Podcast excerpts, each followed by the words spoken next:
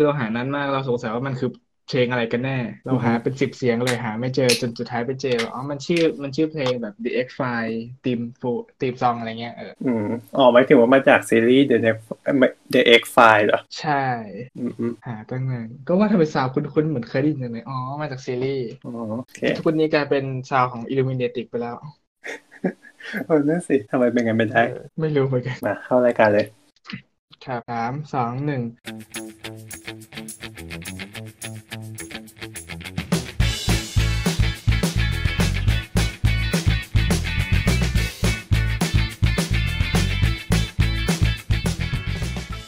วัสดีครับ สวัสดีครับครับยินขอยินดีต้อนรับเข้าสู่รายการ The Opening Credit นะครับแหมไม่ได้พูดซะนานติดขัดไปหมดเลย ก็นี่คือรายการ The Opening Credit เนาะพอดแคสต์ที่จะเอ่อช่วยด้วย เนี่ยความหมายไปเป็นหนาน้านที่พี่บอลนี่หว่าใช่หายไปนานก็งี้แหละเออเราเป็นรายการอะไรนะครับขออีกที พอดแคสต์เกี่ยวกับหนังที่จะหยิบยกประเด็นต่างๆ ที่น่าสนใจมาพูดคุยแบบเป็นกันเอง ครับ แล้วคุณอยู่กับปอนครับปอนครับครับ ก็ EP นี้เป็น EP ที่ 10 แล้วนะครับ เราอัดกันวันที่ 2 มีนาคม แล้วก็ออกอากาศในวันที่ 5 มีนาคม 2020 นะครับ ปีที่ช่างใช้คำว่าเถื่อนกับมวลมนุษยชาติเหลือเกินนะครับ ทั้งเดือนมกราแล้วก็กุมภาอันนี้เข้ามีนาแล้วเรามาดูกันว่าจะเป็นยังไงกันบ้างนะครับ ก็รู้สึกว่าต้นมีนาก็ยังไม่ได้ ดีขึ้นมากเท่าไหร่จาก สองเดือนที่ผ่านมา ใช่ ถ้าจะพูดเข้าเรื่องหนังเนี่ยก็คือสำหรับวงการหนังนี่ก็ได้รับผลกระทบพอสมควรเหมือนกันเนาะกับสถานการณ์ที่เกิดขึ้นในตอนนี้นะครับ ทั้งอ่าใช่อ่าไวรัสเนาะโควิด -19 ใช่ก็เลยทำให้หลายวันที่ผ่านมาหรือเป็นอาทิตย์เลยเนี่ย คือเราเองอะไม่ได้เข้าโรงหนังเลยครับอืมแล้วก็หนังหลายเรื่องก็โดนเลื่อนฉายด้วยอืมอันนี้เขาเลื่อนเพราะว่าทางโรงภาพยนตร์เลื่อนหรือว่าตัวตัวหนังเองเขาขอเลื่อน ตัวหนังตัวค่ายเองเขาขอเลื่อน อ๋อเขาไม่มั่นใจว่าถ้าฉายช่วงนี้แล้วจะจะมีคนดูใช่ไหมเพราะว่าใช่ใช่เพราะว่าเห็นตอนนี้รายได้หนังก็ก็ตกกันเยอะพอสมควร จากที่มันควรจะได้ อย่างเช่นโซนิกอย่างเงี้ยก็เห็นได้แค่ประมาณเจ็ดล้านเอง จริงๆมันน่าจะควรได้มากกว่านี้แล้วด้วยซ้อืมำแต่อาจจะเป็นเพราะเรื่องไวรัสด้วยแหละก็ทำให้คนเริ่มเข้าโรงหนังกันน้อยลงมากช่วงนี้อืม จริงก็โซนิกก็น่าดูนะ น่ารักจะตาย แต่ว่าใช่กลัวโควิดกันมากกว่าโซนิกนะครับอ่าก็ EP นี้นะครับ ก็เป็น EP ที่สิบแล้ว หลังจากที่สำหรับผมเองผมจะหายไปประมาณสอง EP เนาะแปดเก้าไม่อยู่ก็เป็นช่วงวุ่นวายของชีวิตนิดนึงครับ แล้วก็กลับมาแล้วกลับไม่มาได้ติดแล้วไวรัสเนอะไม่ได้ติดเพราะว่าอ่าเรามีแอนตี้ไวรัสแล้วไม่ใช่ ผิดสบายดีสบายดีนะครับเอ่อ EP นี้ฮะเราพูดกันถึงเรื่องยังไงเราก็เป็นรายการหนังแหละแต่ว่า EP นี้จะพูดถึงเรื่องประเด็นของการดูหนังเอ่อเนื่องจากว่าอยากให้มันเข้ากับสถานการณ์ตอนนี้นิดนึงก็คือเอ่อพอ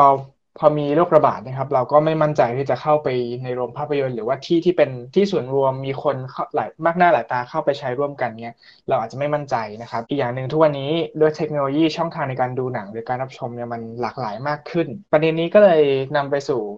อ่า EP นี้ว่าเราจะคุยกันถึงเรื่องการรับชมภาพยนตร์นะนะว่า วิธีการรับชมหรือว่าพฤติกรรมไลฟ์สไตล์ในการรับชมทางเลือกของเราทุกวันนี้มันมีอะไรบ้าง แล้วแต่ละอย่างมันเป็นยังไงเราจะมา พูดคุยถึงมันกันนะครับ ใช่ก็กึ่งๆบริหารเวลาในการดูหนัง อืมจะว่านั้นก็ได้เพราะว่านอกจากเรื่องของอ่าอะไรอะสถานการณ์ที่ย่ำแย่ตอนนี้แล้วเนี่ยเขาเรียกว่าอะไรอะไลฟ์สไตล์ปัจจุบันของคนในยุคเนี้ยครับ เราก็ใช้ชีวิตกันเร่งรีบเนาะรวมถึงสื่อทั้งหลายเนี่ยครับ เรามีกันให้รับชมเนี่ยมากมายก่ายกองเลยนะครัลากหลายคช่องทานง content มากขึ้นใช่ content ทุกวันนี้นะอย่าง Facebook Twitter YouTube เนี่ย content เกิดใหม่เยอะขึ้นทุกวันมีช่องให้ติดตาม เยอะขึ้นจนรู้สึกว่าดูแทบไม่ทันแล้ว ขณะเดียวกันสตรีมมิ่งเองก็มีหนังเข้าใหม่อ่าเพิ่มขึ้นทุกวัน เช่นเดียวกับกับกับสตรีมมิ่งที่เพิ่มขึ้นอีกหลายยี่ห้ออะไรเงี้ยครับอ่าใช่ก็ซึ่งหนึ่งวันเนี่ยซึ่งหนึ่งคนเรามีเวลากันแค่ 24 ชั่วโมงเนาะเราจะบริหารจัดการกันยังไงให้เราได้ดูหนังมากที่สุดให้คุ้มกับเงินรายเดือนที่เราได้จ่ายกับสตรีมมิ่งไปในแต่ละเจ้า ซึ่งเชื่อว่าถ้าคนที่รักหนังจริงๆเนี่ยเขามีสตรีมมิ่งมากกว่าหนึ่งเจ้าแน่ๆเนาะแน่นอนซึ่งอย่างใช่เราเองก็ต้องตามมากกว่าหนึ่งช่องทาง เออ อะไรอย่างนั้น โอเค ช่วงแรกอันนี้ตามสคริปต์ก็คือว่าเราจะอัปเดตกันหน่อยบอกว่าสัปดาห์ที่จะถึงนี้มีอะไรที่น่าสนใจมาพูดคุยกันบ้าง เรื่องหนังเนาะจริงๆเราจะพูดกันว่าอาทิตย์ที่ผ่านมาเราดูเรื่องอะไรกันไปบ้าง โอ้ เราดูเรื่องไม่มีเลย ก็คือเป็นที่มาของ EP นี้นั่นเองว่าทำไมถึง EP ที่แล้วถึงไม่มีเวลาได้ดูหนังเลย เลยเราต้องมานั่งบริหารเวลากัน ใช่เป็นอ่าใช้คำว่าอะไรไม่รู้จะเป็นเรื่องที่เอามาพูดได้มากน้อยแค่ไหนเนาะแต่ว่ามันก็ ถือว่ามีผลจริง ๆสำหรับเราคือ ข้อหนึ่งคือเรื่องของสถานการณ์การเมืองอ่าอืมแต่จะไม่ลงลึกนะ เราจะพูดคร่าวๆสถานการณ์การเมืองในช่วงที่ผ่านมาเนี่ยอะหนึ่งมันคือมีเรื่องของการเรื่องของพรรคหนึ่งที่ที่ล่มสลายไป แล้วก็เรื่องของการอภิปรายในรัฐสภาตรงนี้ครับมันเป็นประเด็นใหญ่ใหญ่ถึงขนาดว่าสื่อทุกสื่อนะครับเขาจับตาอยู่แต่ประเด็นนี้ แล้วเราก็เปิดสื่ออะไรก็ตามก็จะเจอแต่เรื่องนี้ครับจนลืมลืมดูหนังลืมแวะเข้าแอปหนังอะไรไป เนาะแต่ความสนใจมันไปอยู่ตรงนั้นแทนอะไรเงี้ยอะไรเงี้ยเราอาจจะทำให้เราลืมเรื่องหนังหรือว่าอ่าความบันเทิงที่เราเสพเป็นอยู่เป็นประจำอะไรอย่างนี้ได้นะครับก็ใช่ขนาดในทวิตเตอร์เองแม้แต่ account ที่เป็น acc หนังเองก็ตามก็คือ ทุกอย่างคือถาโถมด้วยเรื่องทางการเมืองเออซึ่งถามว่าส่วนหนึ่งมองว่าเป็นเรื่องดีไหมที่คนเกิดการกระตุ้นตระหนักรู้ถึงแบบว่า เออเหตุการณ์ที่แบบว่ากำลังมีอยู่มันก็ดี มันก็ใช่ส่วนหนึ่งแล้วแหละแต่เราอาจจะแบบว่า อาจจะแบบหัวโบราณนิดนึงในกรณีที่แบบเออเห็นว่าเป็นแอคหนังก็เออเราก็จะพูดแค่เรื่องหนังอะไรอย่างนี้เราจะไม่ค่อยแตะการเมืองมากเท่าไหร่ก็เข้าใจแหละว่าคือทางการเมืองมันอยู่ในทุกๆที่อยู่แล้วแม้กระทั่งหนังเออนั่นแหละอืมส่วนของเราก็คือเป็นอย่างนี้ก็ไม่เป็นไรก็คือเรื่องของเราแต่คนอื่นเขาก็มีสิทธิ์แสดงความคิดเห็นแล้วก็โอเคก็เรื่องของคุณก็ไม่เป็นไร เราก็อืมนั่นแหละเราเปิดไทำลายหนังเราก็จะเห็นอย่างอื่นเพียบไปหมดเลย ใช่ ก็เอ่อมันก็เป็นเขาเรียกอะไรโมวิธีนำเสนอของแต่ละเพจนะสำหรับบางเพจ อย่างเรารู้สึกว่าถ้าช่วงที่ผ่านมาพูดถึงเรื่องการเมืองกันอย่างหนักแน่นแล้วเนี่ยเออมาฟังอะไรที่มันผ่อนคลายหรือว่า เข้าสู่โลกของหนังบ้างน่าจะช่วยให้ ความรู้สึกมันมันเบาลงได้นะครับ ถึงแม้สภาพแวดล้อมข้างนอกอาจจะไม่ได้ดีขึ้นก็ตามเนาะอาจจะไม่ได้เอื้อมากเท่าไหร่ใช่อืมถ้าสรุปก็คือไม่ได้ไปดูอะไรเลยมาใช่ไหมอาทิตย์ที่แล้ว มีอาทิตย์ที่แล้วไม่มีเลยครับ เพราะว่าเพราะว่าอาทิตย์ที่แล้วเนี่ยเรื่องฝุ่นมันก็ยังไม่จบนะ เราก็ไม่ได้กล้าออกจากบ้านเท่าไหร่รวมถึงอ่าสังคมนะครับมีข่าวอาชญากรรมมากมายเราก็ วิตกไปเองว่าเฮ้ยไม่กล้าไปเดินห้างอะไรอย่างนี้แล้ว ทางห้างนี่ต้องต้องรีบออกมาประกาศหรือว่าทำอะไรเพื่อสร้างความเชื่อใจให้กับผู้ผู้เดินห้างอะให้กับลูกค้ามาเหอะปลอดภัยนะ ใช่ด้วยการเลยด้วยการมีโปรโมชั่นเซลล์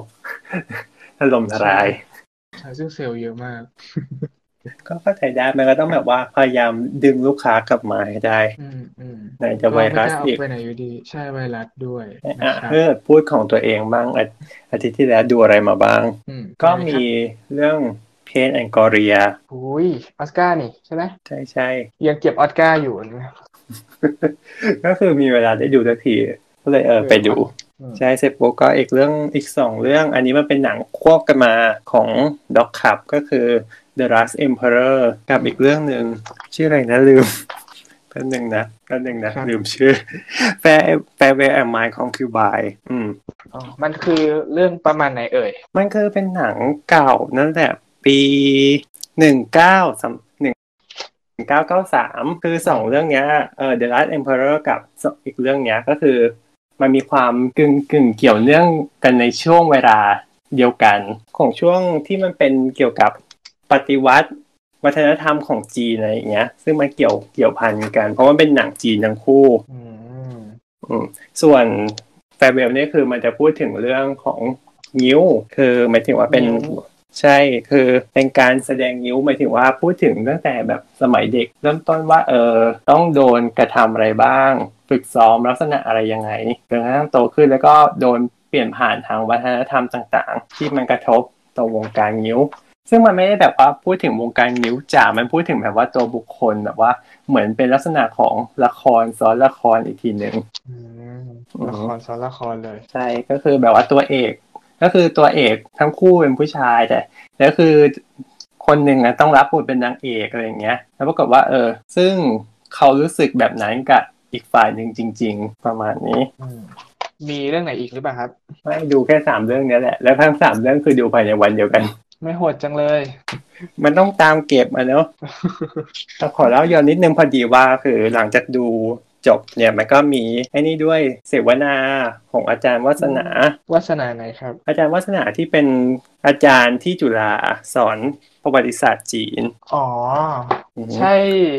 พพี่คุณจอยวินยูอะครับใช่ปะไม่ไม่ไม่แน่ใจอะแต่เขาก็มีพอดแคสต์ของเขานะ อ๋ออาจจะเป็นอาจารย์วัฒนาวงศ์สุรวัตรเนาะเพราะว่าอาจารย์เขาพูด มาทำคอนเทนต์ในช่องพี่จอยวินยูเหมือนกันแล้วก็พูดถึงประวัติศาสตร์จีนได้แน่นมากเลยเดาว่าน่าจะใช่น่าจะใช่เดี๋ยวขอเช็คแป๊บหนึ่งเออเขาพูเอดอใช่เขาใช่อาจารย์เออออาจารย์วัฒนาวงศ์สุรวัตรถูกแล้วเออเออเออแล้วมีมีอะไรที่จะหยิบส่วนมาเต็มๆน่าสนใจเกี่ยวกับเอ่อการเสวนาอันนี้จะหยิบมาพูดไหมฮะ ถ้าเกิดสิ่งที่น่าสนใจคือสองเรื่องนี้มันที่เขาเลือกมามันจะได้เกี่ยวพันกันได้พอดีมากเลยอะคือทั้งสองเหตุการณ์ ทั้งสองเรื่องนั้นมันเกิดในช่วงอยู่ในช่วงศตวรรษที่ยี่สิบแต่ถ้าเกิดเรื่องของ The Last Emperor มันก็มาตั้งแต่แบบว่าช่วงต้นๆเนาะอันนี้มันประมาณอีกเรื่องหนึ่งจะมาช่วงประมาณปีในเก้าสองศูนย์อะไรอย่างนี้อืมแต่แต่ตอนช่วงท้ายคือมันจบที่การปฏิวัติวัฒนธรรมของจีน ซึ่งไอ้ตรงปฏิวัติวัฒนธรรมเนี่ยก็คือเป็นการล้มรูปแบบลบล้มล้ม รูปเขาแบไม่รูบปแบบมาช้าอย่าพูดล้มอย่างเดียวสิรูปแบบรูปแบบ รูปแบบของอะไรของวัฒนธรรมยุคก่อนโลกเก่าทั้งหมดเลย เช่นแบบว่าไอ้นะ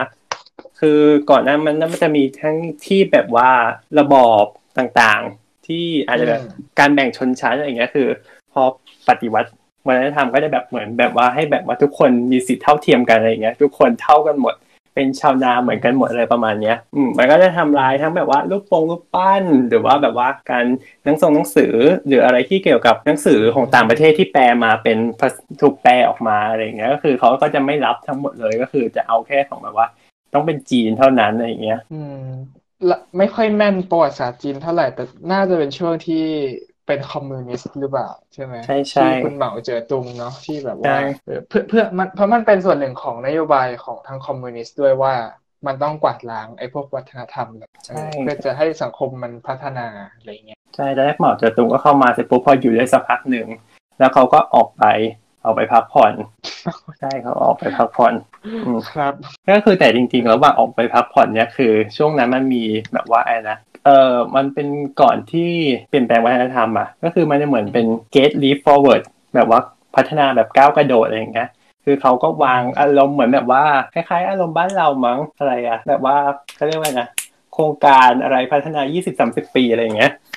อ๋อที่มีช่วงมีแผนพัดใช่ไหมยุคบ้านถ้าบ้านเราอะใช่ใช่ช่วงนั้นอะไรก็จะก้าวกระโดดมากๆอะไรอย่างเงี้ยใช่ใช่แต่ปรากฏว่าสิ่งที่ทำไปปรากฏว่ามันคือ เขาตัดขาดจากโลกภายนอกไงเขาเลยไม่สามารถรับเทคโนโลยีเข้ามาได้ แต่เขาจะกลายเป็นปฏิวัติเป็นอุตสาหกรรม ซึ่งมันก็ทำไม่ได้ถูกไหมเพราะว่าคุณมีแค่แรงงานที่เป็นชาวนาอีกเดียวอย่างเงี้ย คุณจะทำให้เกิดอุตสาหกรรมได้ยังไงอืมทำให้อะอันนี้มันก็ไม่ดีไป ซึ่งพอช่วงที่มันไม่ดีอย่างเงี้ยเขาตอนนั้นทางแบบว่าพวกหมอจตุงอย่างเงี้ยเขาก็ยังไม่รู้เรื่องไงปรากฏว่าแต่พวกฐานรากอย่างเงี้ยเขาก็เมคข้อมูลเมคผลผลิตอะไรอย่างเงี้ยออกมา พอมีคนไปตรวจสอบมันก็เอ๊ะแบบไม่น่ารอดแล้วหมอก็เลยลาออกจากทุกตำแหน่งเลยใช่กันไว้ก่อนไง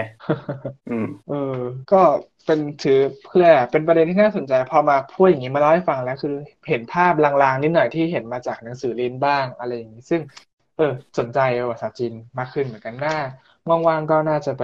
ตามหาอ่านหาดูอะไรบ้างนะครับ สนุกดีได้ได้ อันนี้เขามีเออเขามีใน YouTube ให้ลงลงมาแล้ว ที่บรรยายตอนนั้นเดี๋ยวจะแปะลิงก์ไว้ให้ด้วยไปดูกันได้อ๋อโอ้ดีจังแบบเต็มๆเลย อืมนั่นแหคละรับผมโอเคก็มีประมาณนี้ใช่ไหมเอ่ยใช่ใช่จริงๆมันก็แอบแอบนิดนึงแบบว่าเหมือนเกริ่นไว้ให้ EP อื่นๆแล้วกันแบบว่า คือเขาได้เล่าหนึ่งจุดที่แบบว่า เออเหมือนอ เมริกาพยายามเป็นพระเอกอะไรอย่างนี้ ผ่านพวกวรรณกรรมต่างๆ หรือว่าหนังกัปตันอเมริกาเงี้ยเหรอ อาจจะไม่ใช่ตรงอะตรงนั้นแต่หมายถึงว่าเป็นอะลักษณะเออที่แบบว่าแฝงมาแบบอเมริกาเป็นฮีโร่นะอะไรอย่างเงี้ยเดี๋ยวเราก็คงจะมีสัก EP หนึ่งที่จะพูดถึงเรื่องว่าการบิดเบือนประวัติศาสตร์ในหนังอะไรประมาณนี้ อืมเออเห็นด้วยถ้าเราจะกล่าวเสริมอีกสักเล็กน้อยก็คือว่า รู้สึกเหมือนกันว่า อ่า อย่างหนังสงครามยุคก่อนหน้าเนี่ยครับ ก็หนังสงครามมันก็จะเหมือนจะเข้าข้างอเมริกาอย่างหนึ่งก็ส่วนหนึ่งด้วยความเป็นหนังฮอลลีวูดอะไรเงี้ยหรือว่าการหรือว่าเวลามีหนังที่แข่งกับประเทศต่างๆ เช่นตัวร้ายต้องเป็นรัสเซียอะไรอย่างเงี้ย เอออ่าหรืฮะอเป็นจีนอะไรอย่างเงี้ย จะให้อเมริกาเป็นเป็นพระเอกเสมอ ใช่ใช่หรืออย่างหนังสงครามโลกครั้งที่สองเนี่ยที่แบบว่าพูดถึงพวกค่ายกักกันอะไรเงี้ยนะแล้วแบบว่าอเมริกาไปปลดแอกอะจริง ๆ แล้วอืมส่วนใหญ่อะตัวสหภาพโซเวียตอะเป็นคนปลดแอกมากกว่าด้วยซ้อืมำอืมอะไรประมาณนี้เดี๋ยวคงไว้คุยละเอียดละเอียดในอีพีนั้น ใช่ นี่ไงกับตันอเมริกานี่ก็ได้เป็นน่าจะเป็นส่วนหนึ่งเออโอเค มาพูดถึงหนังที่จะเข้าดีกว่าในวีคนี้ ก็อันนี้ไม่ใช่วีคนี้สิ แต่ว่าเดี๋ยวจะเข้าเดือนนี้ใช่ไหมเข้าจะวิกนี้วีคนี้เลยเหรออ๋อวีคนี้อ๋อจำผิดนั่นมันนั่นมันมูหลัน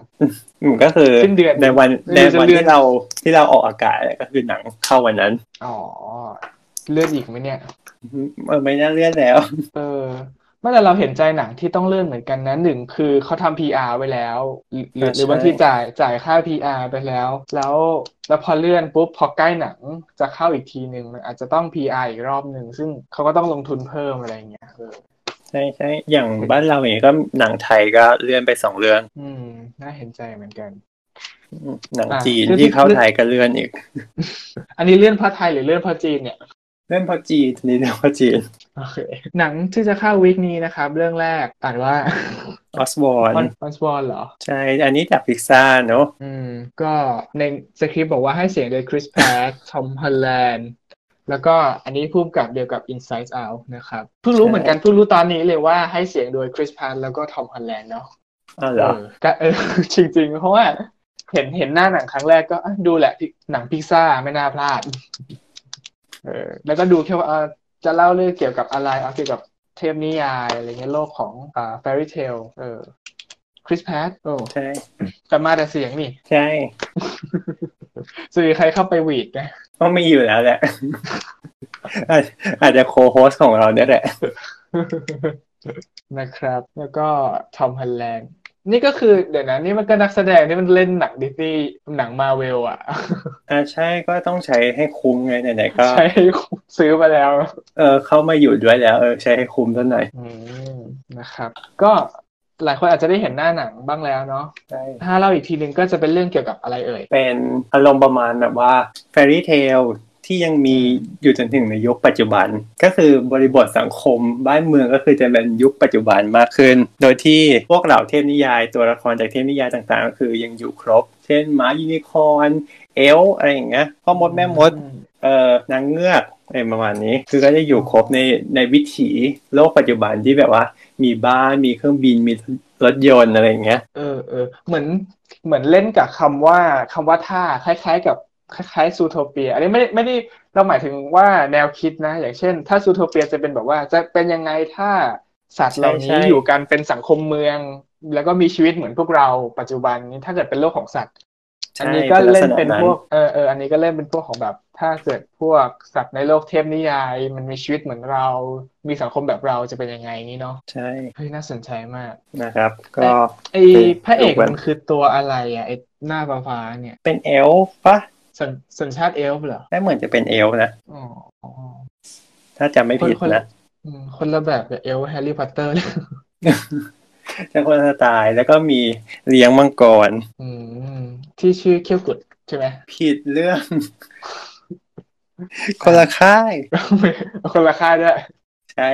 อืมเอาอันนั้นดีดี work ป่ะ ใช่ใช่ อะโอเคอันอันนี้ก็คืออัอันนี้ก็คือเอาเอามังกรมาเลี้ยงเป็นเหมือนหมาอะไรประมาณนี้อ๋ออ๋ออ๋อแล้วก็เอาใช่นี้ตัวเอายูนิคอร์นใช่เลยเป็นเหมือนแบบว่า เป็นเหมือนหมาจนจัดยังไงไม่รู้อะเราจำได้เลยเดินออกมาจากโรงที่หนึ่งเราเห็นอะไรอะ standee ของอีอียูนิคอร์นตัวเนี้ยหน้าตามันติงตองมากเลยอะใช่ใช่นั่นแหละตลกอืม ก็น่าดูนะครับ ก็เป็นหนังเชื่อว่าพิซซ่าก็คงจะทำได้ตามมาตรฐานของตัวเองเนาะก็ ไม่อยากให้พลาดกันใช่แต่ก็ไวรัสก็กลัวนี่หว่าจะช่วยทุกคนนะครับ อ่า เรื่องต่อไปดีกว่า มีอะไรเข้าอีก Invisible Man The Invisible Man Reboot เหรอ Reboot คือยังไงเอ่ย อันนี้ไม่รู้เหมือนกันนะ ได้สคริปต์มาเหมือนกันทำไมน่าเกลียดกันอย่างเงี้ยเพิ่งรู้เหมือนกันว่ามันคือรีบูทไม่รีอ่าเอาเอาเรื่องอื่นก่อน ถ้ารีบูตหมายความว่ายังไงอะเหมือนแบบเอากลับมาสร้างเริ่มใหม่เริ่มใหม่หมดโดยที่ไม่ได้มีเกี่ยวข้องกับกับเขาเดิมที่เคยมีมาอ๋อใช่ ก็นำแสดงโดยชื่อคนเหรอเนี่ย A สองสี่ A twenty four ไม่อันนั้นคือค่ายอ๋อโดยอ๋อโดยค่ายนี้นำแสดงโดยอลิซาเบธมอสอ่าอืมจากอ่าสติอ่าฮะถ้าแบบไม่มีสติจะอ่าน US แล้วนะ นึกถึงใน ในเฟซในทวิตช่วงที่ผ่านมาที่แบบอ๋อไม่นะป้ายป้ายนั้น ใช่แท็ก save R save US นะครับเอออะก็กลับมาที่ Invisible Man อันนี้บอกเล่าเรื่องราวถึงเรื่องของขับกันโอ้ยขับกับป้ายนั้น คือเราไปขำป้ายเราขำคอมเมนต์ที่พูดถึงป้ายอะเออช่วยด้โอวยเคเออช่วยด้วยอะ Invisible Man อีกรอบเขาพูดถึงความสัมพันธ์ของชายหญิงคู่หนึ่งนะครับ แต่ว่าฝ่ายชายก็อะไรอะกระทำรุนแรงกับฝ่ายหญิงเนาะใช้คำว่าอะไรมันจะมีคำศัพท์อยู่อะที่เป็นโซเชียลบูเบนในยุคเนี้ย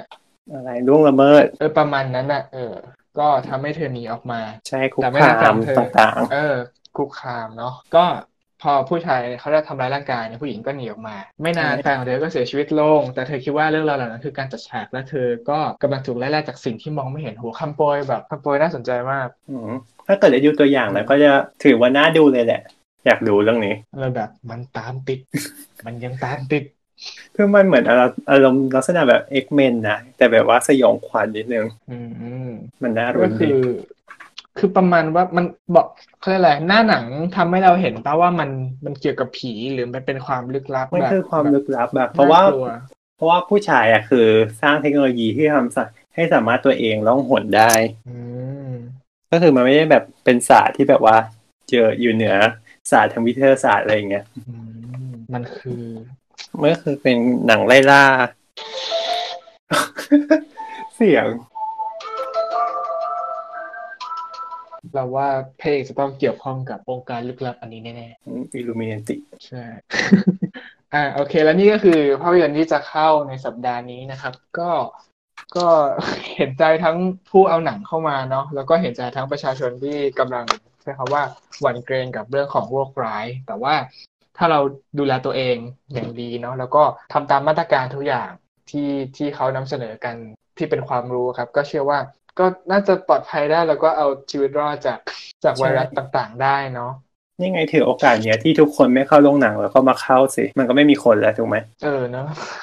อืมแต่เมื่อทุกคนแบบเมื่อไหร่จะเข้าวิตกไงวิตกว่าเออทุกคนไม่มาเราก็เออ เราก็เข้า แต่ถ้าเราไปดูมันจะดูแบบส่วนตัวมากเลยนะ ดีแล้วไง สามารถแบบเออจริงๆ รอบไหนสามารถแบบว่าหลอกแฟนนะ เธอเราเหมาโรงให้เธอเนี่ย นั่งดูกันอยู่สองคนเนี่ยเงาเออกลางโรงเลย เท่ดี นะครับๆครับอะแล้วเดี๋ยวเขาจะจะเข้าประเด็นแล้วฮะ พูดถึงเรื่องการดูหนังเนาะใช่ก็ก็สำหรับพวกเราที่เป็นแอคหนังหรือว่า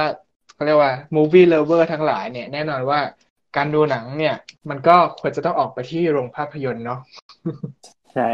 เป็นหลักใช่ส่วนใหญ่ใช่ส่วนใหญ่เราก็จะดูที่โรงภาพยนตร์เป็นหลัก ซึ่งซึ่งโดยทั่วไปเราก็จะ พยายามจะแบ่งเวลาให้กับมันอยู่แล้วในการที่จะไปหาไปหาโรง ไปดูหนังในโรงภาพยนตร์ที่เราชื่นชอบอะไรอย่างเงี้ยแต่ว่าพอเรามาเราลองเอาตรงเนี้ยมาจับประเด็นว่าเอ้ในการที่จะไปดูหนึ่งหนึ่งเรื่องหนึ่งครั้งเนี่ยเราใช้เวลาไปกับอะไรบ้างเออแล้วเราก็ควรจะจัดสรรยังไงในการที่จะดูหนังเออโดยเฉพาะโดยเฉพาะที่ยุคนี้เดี๋ยวนี้โรงหนังจะชอบมีโปรแบบว่าจ่ายเป็นรายเดือน ทีเดียวแล้วก็สามารถดูได้แบบไม่จำกัดเรื่องละหนึ่งรอบอะไรอย่างเงี้ยเออใช่แต่ต่อให้เรามีโปรนั้น แต่ถ้าเกิดเราเป็นคนที่มีวันว่างแค่หนึ่งวันหรือสองวันเท่านั้นต่อสัปดาห์เนี่ยดูยังไงให้มันคุ้มเนาะใช่โอเคอ่ามาสู่คำถามแรก อันนี้ถามว่าในหนึ่งวันเราดูหนังได้กี่เรื่อง แล้วก็เคยวิ่งทำรอบหนังกันไหม ต้องบอกเลยว่าเคย อันนี้วันหมายหนึ่ถึงงหนังโรงเนาะหนังโรงได้หมายถึงหนังโรง ก็คือดูวันหนึ่งสูงสุดกี่เรื่อง ใช่อะของพี่ปอน รู้สึกว่ามากสุดน่าจะคือห้าเรื่องต่อวันโอ้โหอะห้าเรื่องต่อวันมันเกิดขึ้นเมื่อไหร่ยังไงฮะ น่าจะปีที่แล้ว อืม ใช่ห้าเรื่องนี้เริ่มเรื่องแรกกี่โมงอะประมาณสิบโมงได้แหละ ใช่ แล้วห้าเรื่องนี่คือไม่ได้ดูดูแค่ที่เดียวด้วยนะ เดี๋ยวเดี๋ยววิ่งหลายโลคือมีการเลยโหวิ่งหลายโรงไปดู ใช่อ่าอ่าพอจำได้ไหมว่าอ่าวันเราไปดูเรื่องไหน แล้วก็ที่ไหนบ้างไล่ฟังหน่อยครับขวัญเดียวกันนะรู้สึกว่าตอนนั้นเฮายังอยู่เป็นเฮา RCA เนาะอืม RCA ใช่อะแล้วก็โอเค RCA มันมีรอบที่เช้าที่สุดอยู่แล้วอะประมาณสิบโมงโอเค เราก็ไปดู รอบสิบโมงเสร็จปุ๊บแต่จำเรื่องไม่ได้แล้วเสร็จปุ๊บเราก็วิ่งไปต่อที่อโศกแถวนั้นแถวนั้น SF อโศกใช่อยู่ในย่านนั้น SF อโศกมันคือใช่ Terminal หรือเปล่าใช่เออ Terminal Twenty Oneอ๋อ แล้วก็ไป Terminalใช่ เสร็จปุ๊บอ่าดูตรงนั้นเสร็จปุ๊บ จบมาประมาณบ่ายสามบ่ายสี่อืมอืมเราก็วิ่งกลับมาที่ House อีกรอบหนึ่งกลับมาสิอีก ได้มาดูอีกเรื่องหนึ่งเสร็จปุ๊บอ่าแล้วก็วิ่งไปต่อพอดูจบเรื่องนี้เสร็จปุ๊บใช่ไหมแล้วก็วิ่งไปต่อที่เซนทรัลพระรามเก้าไปดูอีกสองเรื่องที่โนนโอ้โหจะเป็นในลักษณะนี้ คือเราจะจต้บองที่จัดกี่จบที่กี่จโมบงที่แบบที่หนึ่งมั้งโอ้โหน่าจะใช่คือเป็นวันที่ดูหนังได้เหนื่อยมากเลยใช้คำว่าเหนื่อยด้วยนะเรียกว่าเหนื่อยเพราะว่าคือแบบคือการนั่งดูหนังเฉยๆมันไม่ได้แบบเป็นการนั่งชิลเลยนะคือเราต้องแบบต้องคิดตามต้องดูนู่นดูนี่ เยอะอะเราต้องใช้สมาธิกับมัน ก็คือถือว่าดูแล้วเหนื่อยพอสมควรเพราะแทบไม่มีเวลากินข้าวเลย ส่วนใหญ่คือใช้วิธีการด้วยการไปซื้อป๊อปคอร์นกินเอา เออใช่ นี่ก็เป็นอีกเรื่องที่แบบน่าชวนคุยก็คือว่าเนี่ยการที่เราวิ่งทำรอบอย่างเงี้ย เรากินอะไรตอนไหนวะ ใช่แต่ไม่มีเวลากินเลย คือมันแบบคืออันเนี้ยอันนี้คือนับถือมากเพราะว่าห้าโรงห้าเรื่องแล้วก็แบบมีการวิ่งสลับที่เนาะใช่ แล้วเราว่า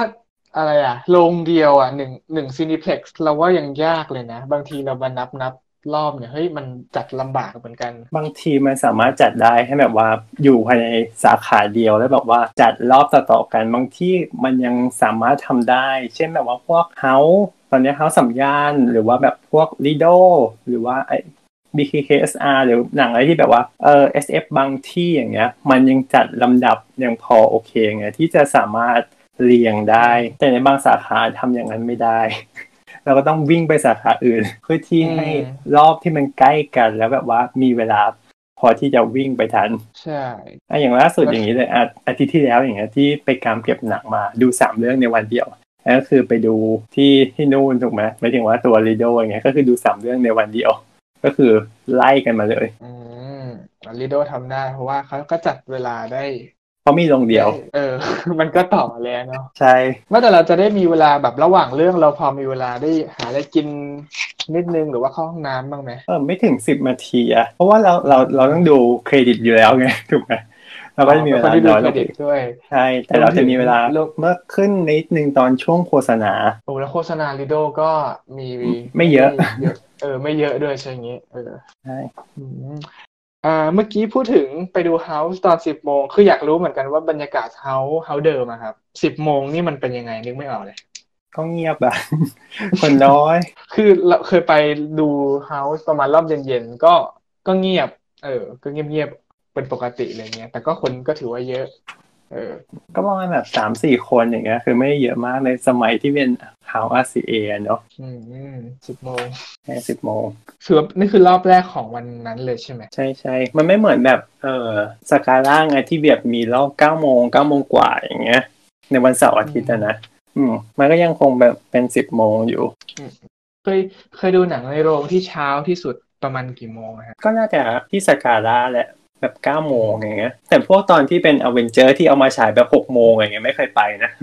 เออเออเรากำลังจะชวนคุยอย่างนี้อยู่ว่าเฮ้ยเรานึกขึ้นได้ว่าไออเวนเจอร์มันมีรอบแบบตีห้าใช่ใช่คืออะไรวะกล่าวที่ว่าแบสบองดูหนังที่จบสองตีห้าหกโมงอะไรอย่างเงี้ย ถ้าค่าตีห้านี่ออกมานี่ดูทำงานต่อได้เลยนะใช่ใช่ออกมาทำงานต่อเลยอะเข้างานได้เลยอะ ใช่ก็ยังทันนะหรือถ้าเกิดดูรอบประมาณตีสองนี่ก็ออกมาก็คือใส่บาตรใส่บาตรใช่ได้เลยใช่ถ้าเกิดแบบว่าใครกลัวสปอยมากๆไงก็ตอนนั้นไปดูรอบตีห้าเลยก็เข้ามาก็ถือว่าได้ดูคนแรกของออฟฟิศโอ้โหโคตรโหด แล้วอะอันนี้คือรอบเช้าสุดแล้วถ้าดึกสุดนะครับ ดึกสุดเหรอ ก็ประมาณห้าทุ่มเที่ยงคืนนี่แหละ เพราะมันไม่ค่อยมีไม่ค่อยมีรอบหลังจากนั้นเท่าไหร่ เที่ยงคืน ถ้าส่วนใหญ่เที่ยงคืนก็จะจบประมาณตีสองป่ะ ใช่เคยนี่ก็เคยดูหนังที่รอบดึกเหมือนกัน อาจจะไม่ดึกมากอาจจะแค่รอบประมาณสี่ทุ่ม แต่ว่ากว่าจะจบออกมามันก็ประมาณตีหนึ่งแล้ว ซึ่งซึ่งถ้าใครเคยใครเคยดูภาพยนตร์รอบดึกอะครับสิ่งที่คุณจะพบก็คือว่าเมื่อคุณออกมาจากโรงแล้วคุณจะพบมันมืดมากๆเลยอะแล้วก็หาทางออกไม่เจอที่ เออยิ่งเป็นโรงที่อยู่ในห้างนะ คือห้างมันปิดไปแล้วเว้ยแต่โรงหนังมันยังฉายอยู่จนจนจบอะใช่ก็กูหาทางออกไม่ได้เออแล้วก็มีบ่อยครั้งที่ดูรอบดึกแบบนั้นกับเซ็นทรัลเวิลด์โถเออออกเจ็ดโมงเหรอหาทางออกอยู่ ไม่ใช่ ออกจากโรงตีหนึ่งออกจากห้างได้เจ็ดโมง ถ้าเกิดออกออกทางแบบสกายวอล์กอะยังพอง่ายนะ แต่ถ้าเกิดออกหน้าห้างฝั่ง ถนนเออตรงเออรับประสงค์อะคืองงจริง ๆ ถ้าเกิดไม่ไม่ชำนาญแบบไม่บ่อยอะก็คือแบบออกแล้วก็งงเหมือนกันว่าแบบพอออกไปมันจะออกใต้ดินไงออกลงมาที่ตรงใต้ดินที่เป็นลานจอดรถแล้วก็ให้เดินจากลานจอดรถอะขึ้นไปบนถนน แล้วก็จะงงว่าเอ๊ะ อันนี้คือทิศไหน เราต้องหันหน้าไปทางไหนอย่างเงี้ยอ่าใช่ ถึงก็ต้องเปิด Google Map ดูเลยอะใช่ใช่ช่วงแรกก็ยังมีหลงบ้าง เดี๋ยวเดี๋ยวนี้ก็คือชินละงงเหมือนกัน ถ้าเกิดออกมาดึกๆลองเดินตามหา Groove เดินตาม Groove ไปอะเออ Groove มันจะมีดนตรีเล่นด้วยใช่ไหมเออเราหัดฟังเสียงอะอ่าใช่ตรงนั้นมันจะง่ายหน่อยถ้าเกิดเดินออกทางนั้น เออ อ่า นี่ก็คือหนัง ซึ่งภาพยนตร์ก็เรียกว่าเขาก็จัดรอบมาค่อนข้างหลากหลายเนาะ มีเวลาเลิกงานรอบดึกก็มีให้ดูหรือว่ารอบเช้ามากก็มีให้ดู แต่น้อยบางเรื่องทีแต่อเนี่ยยากได้แต่มีความรู้สึกว่าอยากได้รอบเช้า เพิ่มขึ้นกว่านี้นะ อ๋อ แม้แต่ในวันเสาร์อาทิตย์อะไรอย่างเงี้ยคือแบบว่าเอออยากให้แบบมีรอบเช้าบ้าง บางทีคนก็อยากที่จะอยากได้บางเช้าคนเบอก็ร์อยากไหนแบบอะก็ประมาณแปดโมงเก้าโมงก็ได้ คือยังได้มีเวลาไปทำอย่างอื่นต่อได้ไงอืมเก้าโมงคือเข้าใจนี่ชนหนังแล้วมันรอบน้อยเช้าช่องเจ็ดเลยนะ ไม่ว่าต้องดูหนังรอบเช้าช่องเจ็ดก่อน แล้วค่อยออกมาดูหนังโรง หรือว่าบางทีอะไรนะ Modernine การ์ตูนเงี้ยยังไม่จบเลยอืมต้องดูการ์ตูนก่อนใช่ต้องดูโคนันก่อน แล้ววันนี้โคนันก็ดังมากใน Twitter เนาะเอากลับมาบูมแบบหนึ่งเพราะว่า มีการเล่นแท็กกันปะความจริงมีเพียงหนึ่งเดียว ครับ อืม อันนี้ก็คือเรื่องของแบบการวิ่งทำรอบของผมเองก็เคยอย่างอย่างมากแค่สองรอบเองอะนั่นคือเต็มที่แล้วนะอืม ว่าบางทีเราตื่นเช้าไม่ไหวอะกว่าเราไปจะจะไปถึงโรงก็ประมาณเที่ยงแล้วสมมติถ้าดูเที่ยงก็ออกประมาณบ่ายสองเกือบบ่ายสามแล้วก็ดูต่อจนถึงห้าโมงหกโมงก็กลับบ้านแล้วก็ถือว่าเย็นแล้วอืมอย่างมากได้สองเรื่อง ก็ก็น่าจะประมาณนี้หลายคนถ้าอยากดูหนังคุ้มๆก็คงคงไหวแค่ที่สองเรื่องอะเนาะใช่เราเราเรามันทำเยอะไปเองเออเวลาเราน้อยไงเวลาในการที่แบบ เราจะมีวันที่จะสามารถไปดูได้ มันน้อยอืมเหมือนถ้าเราว่างก็ต้องเดี๋ยวมันก็ใช้ก็ต้องรีบใช่เราต้องรีบอัดได้ก็อัดครับอะอันเดี๋ยวนี้ค่อยคือเรื่องของมาบอกมาบอกทริคตอนท้ายว่าจะทำยังไงทำยังไง เออทำยังไงเดี๋ยวมาดูกัน อ่านั่นคือโรงทีนี้ทุกวันนี้ทุกเราเรามีสตรีมมิ่งแล้วนะครับ ก็สตรีมมิ่งก็เชื่อว่าน่าจะเข้ามาเป็นส่วนหนึ่งที่ทำให้ดูหนังได้สะดวกขึ้นหรือเปล่าก็อันนี้ยังคงเป็นคำถามอยู่ สะดวกขึ้นจริงไหม เออสตรีมมิ่งอ่าสตรีมมิ่งเนี่ย คือเดี๋ยวนี้จะเป็นแบบว่านะคือดูเมื่อไหร่ตอนไหนก็ได้เลยใช่ไหมไม่ต้องแบบ ไม่ต้องรอตอนใหม่ใช่ไหมใช่หมายถึงว่าอย่าหมายถึงกรณีที่มันออกมาครบแล้วอะนะอ่าอ่าเออก็ถือว่าดีประหยัดมากขึ้นแล้วก็มันมันโหลดเก็บไว้ดูได้ใช่ไหมใช่คือต่อให้สมมติเราไม่มีไม่ได้มีแพ็กเกจเน็ตเรามีแค่ Wi-Fi ที่บ้านเราก็ กะว่าวันนี้เราดูเรื่องไหนแล้วก็โหลดเก็บไว้ดูใช่แล้วก็ขึ้นรถสามารถเดินทางก็ดูได้ ใช่ ไปดูข้างนอกได้ อืมอืมอืมโอเค ทีนี้ขอถามว่าแล้วสตรีมมิ่งเนี่ยพี่ปอนเคยดูมากสุดเรื่อง ถ้าเกิดเป็นหนังอะอืมก็แค่สองเรื่อง ต่อวันอืมนะแต่ถ้าเกิดซีรีส์ก็อาจจะหลายตอนนิดนึง ซีรีส์ผมว่าไม่นับเป็นเรื่องนะนับเป็นซีซั่นอ๋ออาจจะแบบว่า อ่าเนี่ยห้าทุ่มหนึ่งตีห้านะจบหนึ่งซีซั่นได้อะไรอย่างงี้ ก็คือตาแฉะกันไป แต่ของพี่ไม่ใช่สายแบบซีรีส์มากเท่าไหร่กันไม่ค่อยแบบได้ดูมากเท่าไหร่แต่แบบมีซีรีส์ที่จะติดอยู่ไม่กี่เรื่องก็เลยแบบว่า เออปริมาณในการดูมันเลยน้อยหน่อยอืม แล้วสตรีมมิ่งเนี่ยมันมีอยู่หลายแพลตฟอร์มเลยใช่ไหมอย่างคอมพิวเตอร์หรือว่า Android TV อ่าใช่ Chromecast ก็มีโทรศัพท์ mobile ต่างๆ แท็บเล็ตเนาะส่วนใหญ่ใช่จะดูเป็นเป็นแพลตฟอร์มไหนครับ ดูในโทรศัพท์นี่แหละเป็นส่วนใหญ่อือฮึแล้วอันนี้คำถามก่อนคือะอมันมันดี อ๋อเราจะดูเราดู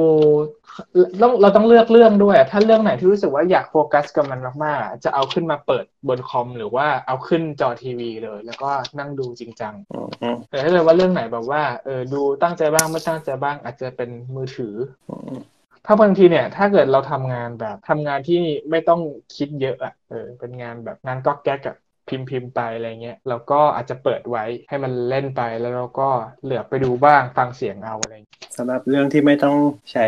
สติ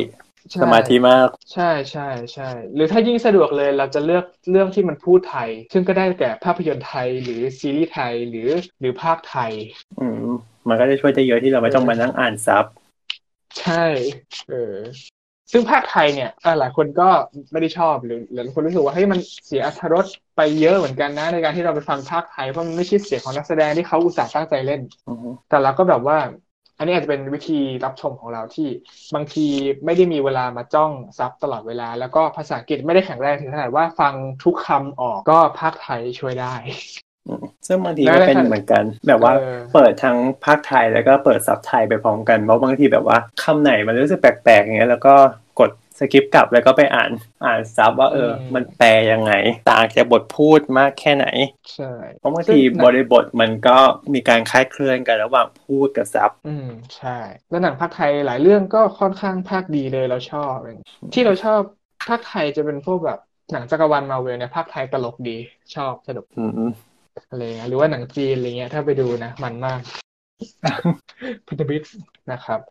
ก็ที่เคยดูมากสุดเนี่ย อืม ก็ไม่เยอะเหมือนกันสองเรื่องอย่างมากภาพยนตร์นะนะส่วนซีรีส์ก็ไม่เคยได้จบซีซั่นเท่าไหร่ จะจบซีซั่นได้ อันนี้ไม่รู้จบซีซั่นหรือเปล่าแต่ได้ประมาณเวลาแบบห้าตอนอ่าห้าตอนเท่านั้นซึ่งบางซีรีส์อะมันก็จะจบได้บางซีรีส์มันก็แปดตอนจบสิบตอนจบสิบสองสิบสามตอนจบอะไรก็ว่าไป เออเราอาจจะใช้เวลาดูสักสองวันถึงจบหนึ่งซีซั่นนะถ้าถามว่ากลับมาที่คำถามว่าสตรีมมิ่งช่วยให้เราดูหนังประหยัดขึ้นเวลาขึ้นไหมเออมันก็ช่วยได้เยอะในแง่ที่แบบ อะเราอยู่ในกรุงเทพอะรถติดเราก็หยิบขึ้นมาดูได้เลยซึ่งเราไม่ต้องถ้าเราเสียเวลาเดินทางไปดูหนังใช่ในโรงซึ่อะงถ้าเราถ้าเราดูจะหนังในโรงอย่างเงี้ยแบบว่าอืมบางทีเราต้องเอ่อเผื่อเวลาในการเดินทาง เช่นหนังสองชั่วโมงครึ่งใช่ไหมอะแล้วก็มีโฆษณาอีก เราต้องเผื่อเวลาเดินทางไปอีก ออกจากบ้านเราต้องตื่นกี่โมง ออกจากบ้านกี่โมง ใช้เวลาในการเดินทางเท่าไหร่ หาที่จอดรถไหม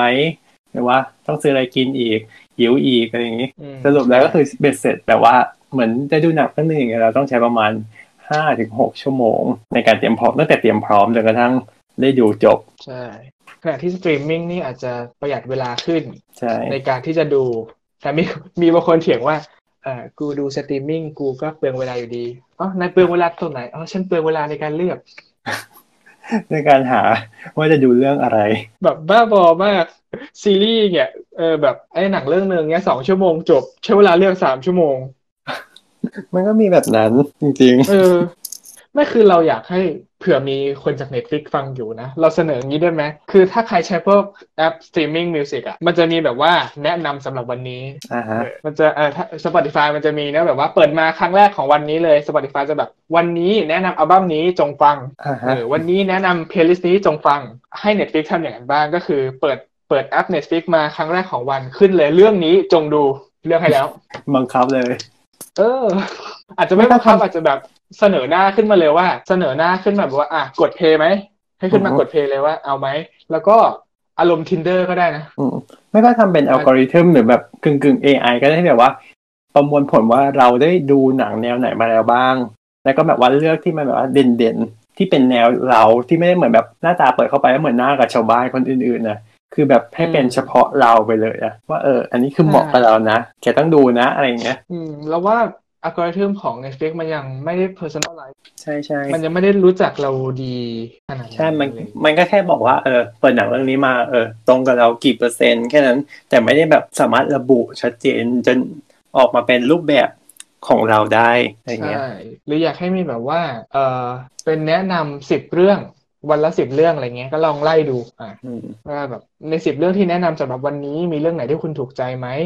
ถ้ามีเรากดไว้มันก็อาจจะบันทึกไว้เพื่อเอาไว้ประมวลผลในเรื่องวันต่อไปว่าเฮ้ยถ้าเราชอบแนวนี้ก็ก็อาจจะนำเสนอแนวนี้อีกคือรู้สึกว่าอยากให้มันแม่นเหมือน Spotify Spotify มันแม่นมากเลยนะอันนี้เขาขึ้นชื่อเรื่องความแม่นในแนวเพลงแม่นอยู่แบแล้วบ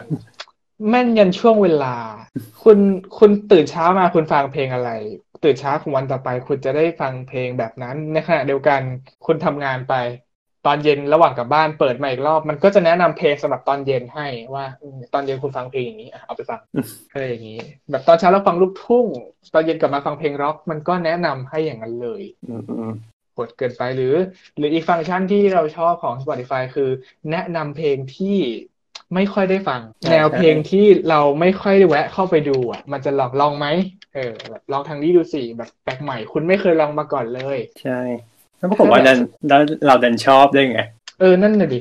ซึ่งถ้าเกิดว่า Netflix ทำได้นะ เป็นแบบว่าหนังที่คุณไม่ได้ไม่ค่อยสนใจแต่อาจจะชอบเออลองแนะเราแนะนำเรามาสักเรื่องก็ได้เงี้ยแล้วลองจิ้มค่อยดูเผื่อเราชอบอะไรเงี้ยใช่ปรากฏว่า ต่อไป Netflix ซื้อ Spotify เพื่อเอาอัลกอริทึมมาใช้โอ้โคตรโหดเลยอืมแล้วแต่แต่เฟิกอาจจะ privacy หรือเปล่าไงไม่ค่อยรู้จักเราอืมเออ แต่บางทีก็รู้สึกว่ามึงไม่รู้จักกูเลยนะไม่อาจจะเป็นในกรณีของคนที่ใช้ Netflix ร่วมกันอะใช้ร่วมในที่นี้ไม่ได้หมายถึงการแชร์ค่าบัญชีนะ แต่ว่าหนึ่งแบบบัญชีแบบอะถูกต้องตามกฎหมายเป๊ะๆอะไรอย่างนี้ใช่ไหม อืมแบบหนึ่งบัญชีล็อกอินไว้สองเครื่องผัวเมียอืมแบ่งกันดูอืมอันนี้มันก็เกิดซึ่งความตีกันแล้ว ใช่มันจะทำให้ให้ระบบอ่าวิเคราะห์รสนิยมเพี้ยน เพราะว่าอีผัวชอบดูหนังผี อีเมียดูซีรีส์เกาหลีใช่แล้วแบบ แล้วมันมันจะงงตรงที่ตกลงมึงชอบแนวไหนอะมึงอาจจะชอบทั้งสองแนวเลยอะกูแนะนำให้ อีเมีย อีเมียชอบดูแต่ซีรีส์เกาหลี วันดีคืนดีเปิดไป อ่าแนะนำหนังผีกู้อ้าวไม่ดู อะไรในขณะที่อีผัวนี่ใช้บัญชีเดียวกัน ชอบดูหนังผีดูแอคชั่นอะไรก็ว่าไป เปิดมาทำไมแนะนำกูแต่ซีรีส์น้ำเน่าวะเนี่ยอะไรก็ไม่รู้ ใช่อืมคือมันทำได้นะ มันหนึ่งบัญชีมันล็อกอินสองเครื่องแล้วก็ซึ่งก็เล่นได้นะมากจริงๆ มากกว่าสองเครื่องก็ได้ เออใช่ทำได้แต่ว่าถ้าอยากให้ให้คุณได้ใช้ Netflix อย่างเต็มประสิทธิภาพร้อยเปอร์เซ็นต์ ให้มันเรียนรู้รสนิยมคุณอย่างแท้จริงเราว่าแยกบัญชีดีกว่า ใช่ มันควรจะเป็นอย่างนั้น ก็คือเป็นรายบุคคลไปเลย ใช่ แยก user ออกมาดีกว่า เพื่อความเป็นส่วนตัวแล้วก็ต่างๆของเราด้วยคืออ่าสมมติเรากด playlist ไว้อันนี้มันก็ยังเป็น playlist ของเราคนเดียวแบบไม่ต้องไปยุ่งกับใคร อืมใช่นะฮะ หรือว่ามันมีมุมเด็กอันนี้เราไม่เคยเข้าไปเลยนะ มันเป็นไงไม่รู้อะของ Netflix อะไม่เคยเหมือนกันนะน่าจะเป็นแนวการ์ตูนอย่างเดียวแหละ เออใครในนี้เคยเข้ามุมเด็กของ Netflix นี่ช่วยเล่าให้ฟังหน่อยครับในจักรวาลนั้นมันมีอะไรบ้าง มันจะเหมือนไอ้นี่ไหม YouTube Kids อะน่าจะสไตล์เดียวกัน เออแบบว่าให้เด็กเข้าไปดูการ์ตูนรวมแอนิเมชันอะไรประมาณนั้น อืมนะครับอะและนี่ก็คือ Netflix ทีนี้มาประเด็นต่อไปกันหน่อย เรื่องของอ่าสูตรโกงในการย่นระยะเวลาอือฮึคือพออ่านอ่านสคริปต์แล้วแบบเดี๋ยวนะเราว่า Netflix นี่ก็ช่วยย่นระยะเวลาในการดูหนัง หรือว่าเพิ่มความสะดวกได้มากขึ้นเลยนะ มันยังมีคนที่แบบไปโกงเวลาอีกอะเนี่ยมันก็มีมันยังไงดีล่ะ ถ้าเกิดการเราการกด skip นี่มันก็ถือว่าเป็นการโกงอย่างหนึ่งไหมก็ก็โกงอย่างเราดูซีรีส์เนี่ยเรา skip intro ตลอดเลยอะ skip intro ไม่เท่าไหร่แต่หมายถึงว่าดูไปดูไปแล้วแบบกด skip แบบสิบห้าวิเองไงอ๋อ แบบว่าพวกฉากอ้อยอิ่ง ฉากชมชมวิวชมภาพ ใช่ บางทีเรากด skip แบบมากกว่าหนึ่งครั้งด้วยซ้ำต่ออืมไม่ถึงว่าต่อต่อๆกันไปอย่างเงี้ยอ่ายกตัวอย่างเช่น ภาพยนตร์ที่ตัวละครตัวนี้จะต้องเดินทางไปคุยกับไอ้ตัวนี้ จังหวะเดินทางไม่ดูสคริปต์สคริปต์ข้ามเลยว่าอะมึงไปเจอกันแล้วคุยอะไรกันใช่ประมาณนั้นปะใช่โอ้โหอย่างนี้มันก็โหดถือว่าอย่างนี้มันก็ถือว่าโกงไหมก็ก็มันอะ คือข้อเท็จจริงเลยก็คือหนึ่งมันจะทำให้เราดูจบเร็วขึ้นมาก ใช่ เดินเรื่องได้เร็วขึ้นแต่เออมันเดินเรื่องเร็วขึ้น ซึ่งหลายคนอาจจะรับได้หมายถึงว่าสำหรับเขาอาจจะเพียงพอที่อะแค่เนี้ย ดูแค่เนี้ยคือดีแล้ว เออ พอแล้วเข้าใจแล้วอะไรเงี้ยแต่บางคนมันต้องการมันต้องการจะเก็บอารมณ์ระหว่างทางอะทาง ระหว่างที่ตัวต่ละงครเดินทาง เออใช่ เก็บเพลง เก็บภาพอะไรก็ว่าไปอะไรอย่างเลยๆอือฮึถามว่าโกงไหมเออ ไม่ตอบไม่ได้เลย เพราะไม่รู้เหมือนกันอะโกงไหมเนี่ย คือเชื่อว่าผู้ผู้ผลิตหนังอะมันมีเราเชื่อว่าผู้ผลิตซีรีส์หรือภาพยนตร์เนี่ยเขาก็มีจังหวะหรือวิธีเล่าที่เขาเตรียมมาสำหรับ เราอยู่แล้ว เออ แต่พอเราไปกดข้ามอัตรสที่เขาคาดหวังจะให้เราได้รับอะอาจจะหายไป ใช่ เหมือนเราไปดูในโรงเราไม่สามารถกดสคริปต์ได้ แต่เราหลับได้อืมแต่พออันนี้กดสคิปได้มันก็ เอ่อมันก็เป็นอีกทางเลือกหนึ่งในการดู เพราะว่าต่อให้เราบอกว่าผู้กำกับมีมีจังหวะในการเล่าหรือมีวิธีการนำเสนอที่เขาเตรียมมาแล้วแต่ใช่ว่าคนดูทุกคนจะได้รับในแบบเดียวกัน ต่อให้ดูหนังเรื่องเดียวกัน ในในรูปแบบเดียวกันก็ตาม ใช่ใช่จริงๆคือแต่ละคนรู้สึรับกว่าได้ไม่พอเท่ากันอยู่แล้วอะเอออ่าพอรู้สึกว่าพอมี Netflix เนี่ยรู้สึกว่านิสัยเสียประมาณหนึงเหมือนกันเพราะบางครั้งเราดูหนังในโรงแล้วแบบว่านั่งอยู่ไปแป๊บนึงแล้วแบบรู้สึกอยากกดสคริปต์มันจังเลยอะไรอย่างเงี้ยเฮ้ยเฮ้ยคืออันเรานี้อยากเรื่องกดจริงเราอยากกดเออข้ามมันขึ้นมาแบบ คือรู้สึกว่าพอการมี Netflix แล้วแบบมีการกดข้ามได้เรารู้เลยรู้สึกว่าแบบเราดูในโรงแล้วมันเราไม่สามารถกดข้ามมันได้อะในบางครั้งเป็นอย่างนั้นเลยแบบรู้สึก รู้สึกไม่ดีกับตัวเองเหมือนกันว่าเออทำไมถึงเราเราควรที่จะดูดูหนังตามที่เขาพุ่งกับต้องการมากกว่า เออ ใช่ อันนี้เห็นด้วยมากๆ แล้วก็อยากเสนออีกเรื่องหนึ่งก็คือว่า ของพี่ปอนอาจจะแค่ว่าอยากสกิปฉากนี้ของเรานี่ใส่เสียถึงขนาดว่าเราอยากเราอยากเปลี่ยนเรื่องบ่อยๆอะ คือถ้าเป็นภาพยนตร์เนี่ยเข้าไปดูแล้วจ่ายตังค์ไปแล้วป๊อปคอร์นยังเหลือครึ่งถังเนี่ย ต่อให้มีฉากที่ไม่ชอบยังไงเนี่ยต้องทนไปอะทนดูไปอืมออกไม่ได้ เออ เว้นแต่ว่าอะไปฉี่ซะหน่อยอะไรเงี้ยค่อยกลับมาอะไรเงี้ย แต่แต่เราก็ต้องกลับมาดูดูจนจบอะเนาะเว้นแต่คนที่ไม่ต้องดูกันได้นะบางคนก็บางคนบางคน walk out เหรอก็มีวอล์ก walk เอา out ไปเลย ใช่ทำไมใจร้ายอะ เคยเจออยู่ในเออหนังบางประเภทอย่างเงี้ยที่มันอาจจะเป็นหนังที่เฉพาะกลุ่มมากๆอะไรอย่างเงี้ย คือบางคนเขาก็ดูแล้วไม่เข้าใจหรือไม่ชอบอย่างเงี้ยเขาก็มี walk out กันก็มี โอ้เราก็เคยเจอเขาเคยเข้าไปดูหนังที่แบบสุดท้ายครึ่งเรื่องเพราะว่าไม่ชอบแล้วก็หลับเลยนะ แล้วก็ไม่วอล์กเอาแล้วก็นั่งตากแอร์นะเออ เอ๊ะ พูดถึงอะไรอ๋อ พูดถึง Netflix ก็คือพอเป็น Netflix อะ พอเป็นพอพอหนังเริ่มไปได้แค่ประมาณยี่สิบเปอร์เซ็นแล้ว เราค้นพบว่าแค่ยี่สิบเปอร์เซ็นแรกกูก็ไม่ถูกใจแล้ว ก็ กดปิดกดออกเลยอะไปไปหาเรื่องอื่นดูอืมซึ่งซึ่งมันรู้สึกว่ามันไม่เป็นธรรมต่อหนังบางเรื่องมากๆ ที่ที่กูอาจจะมีอะไรที่น่าสนใจหลังจากนี้ก็ได้ แต่มึงเปลี่ยนใจไปแล้วอะใช่บางคนเขาแบบว่าทิ้งจุดพีคไว้สิบนาทีหรือครึ่งชั่วโมงสุดท้ายอย่างเงี้ย คือเขาขอ ค่อยๆไต่ระดับมาก่อน ใช่ มันทำให้จังหวะในการเล่าในหนังสตรีมมิ่งเปลี่ยนไปด้วย อันนี้อาจจะเราเราเท่าที่สังเกตเราคิดอย่างนี้นะ ว่าหนังหรือว่าซีรีส์สตรีมมิ่งอะหลังๆ เป็นหนังที่เข้าประเด็นเร็วมากอืม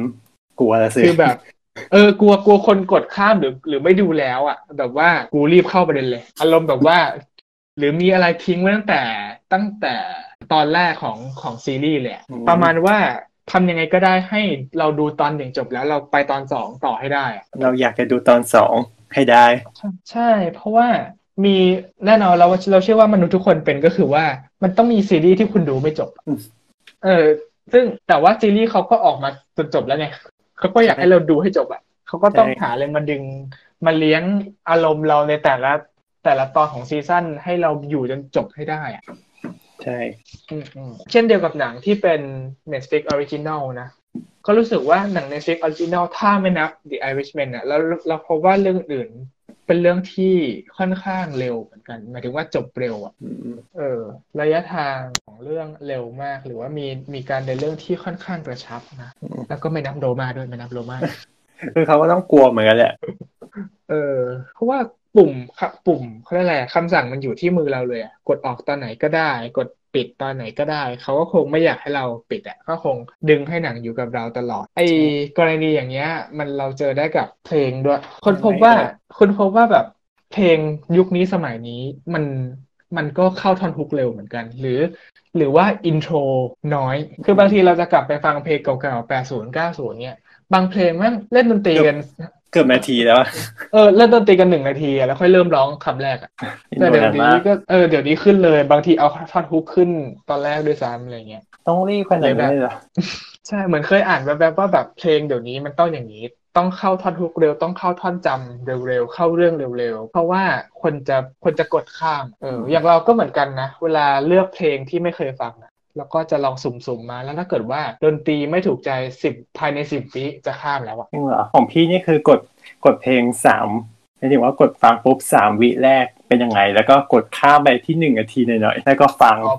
อ๋อเพื่อฟังแล้วก็ฮุกว่าฮุกเป็นไง ใช่แล้วถ้าเกิดฟังไม่ถูกใจกดข้ามเลย เออเนี่ยเนี่ยเราทำกันอย่างเงี้ยเสียเพลงหมด หรือบางทีไม่คือสำหรับเพลงเนี่ยมันต้องเมื่ช่อวยก่ตัอดนสินใจเขาให้เร็วอะเหมือนแบบว่าเราใช้ชีวิตกันอย่างเร่งรีบมากขึ้นจริง ๆจนแบบว่า เราไม่มีเวลาให้แบบได้สุนทรีกับอะไรที่แบบว่าของใหม่มาเท่าไหร่ ของใหม่คือคุณต้องแบบต้องดีเลยอะเราถึงจะพร้อมที่จะพร้อมที่จะเสพมัน อืม แล้วคือเพลงเนี่ย ฟังทีละเพลง ยุคนี้เราฟังกันทีละเพลงเนาะเป็นแบบซิงเกิล ยุคก่อนนี่คือเป็นอัลบั้มอะทีละสิบเพลงอะใช่เออซึ่งบางทีเขาเรียกอะไรอะบางอัลบั้มอะเขาร้อยเรียงเลยนะว่า เพลงที่หนึ่งก็คือคิดมาแล้วว่าเพลงเนี้ยต้องอยู่เพลงที่หนึ่งอือฮึอารมณ์นี้นี่คืออารมณ์ของเพลงที่หนึ่งแล้วก็ค่อยๆไล่อารมณ์ไปเพลงห้าเพลงหกอะไรอย่างเงี้ย บางทีเราเคยฟังรายการของแกมมี่มันจะมีแกมมี่มันจะมีสูตรสูตรในการวางเพลงอยู่ เช่น เพลงที่หนึ่งของอัลบั้มคือเพลงเปิด เพลงเปิดหมายถึงว่าเพลงที่เล่าคอนเซปต์ของอัลบั้มนี้ว่าอัลบั้มนี้ทั้งอัลบั้มจะแทนด้วยเพลงนี้ เพลงสองมันจะเป็นเพลงเศร้าหรือเป็นเพลงโดน เพลงอกหักอะไรเงี้ยมันเป็นเพลงสองเพลงสามมันจะเป็นเพลงตามที่แบบว่า หลังจากสองเพลงแรกมันขายได้แล้ว เพลงสามต้องตามมาอะไรอย่างนี้อืมอืมเพลงที่สี่อาจจะเป็นเพลงเพลงรางวัล เพลงที่เพลงที่อาจจะไม่ต้องดังมาก แต่ว่ามีไว้ประดับอัลบั้มว่าอัลบั้มอัลบั้มนี้มีเพลงที่น่าสนใจมีเพลงดี เออเออเนี่ย ยุคนั้นแบบพอมันขายกันเป็นอัลบั้มอะมันจะมีการวางว่าเพลงไหนในอัลบั้มจะทำหน้าที่อะไร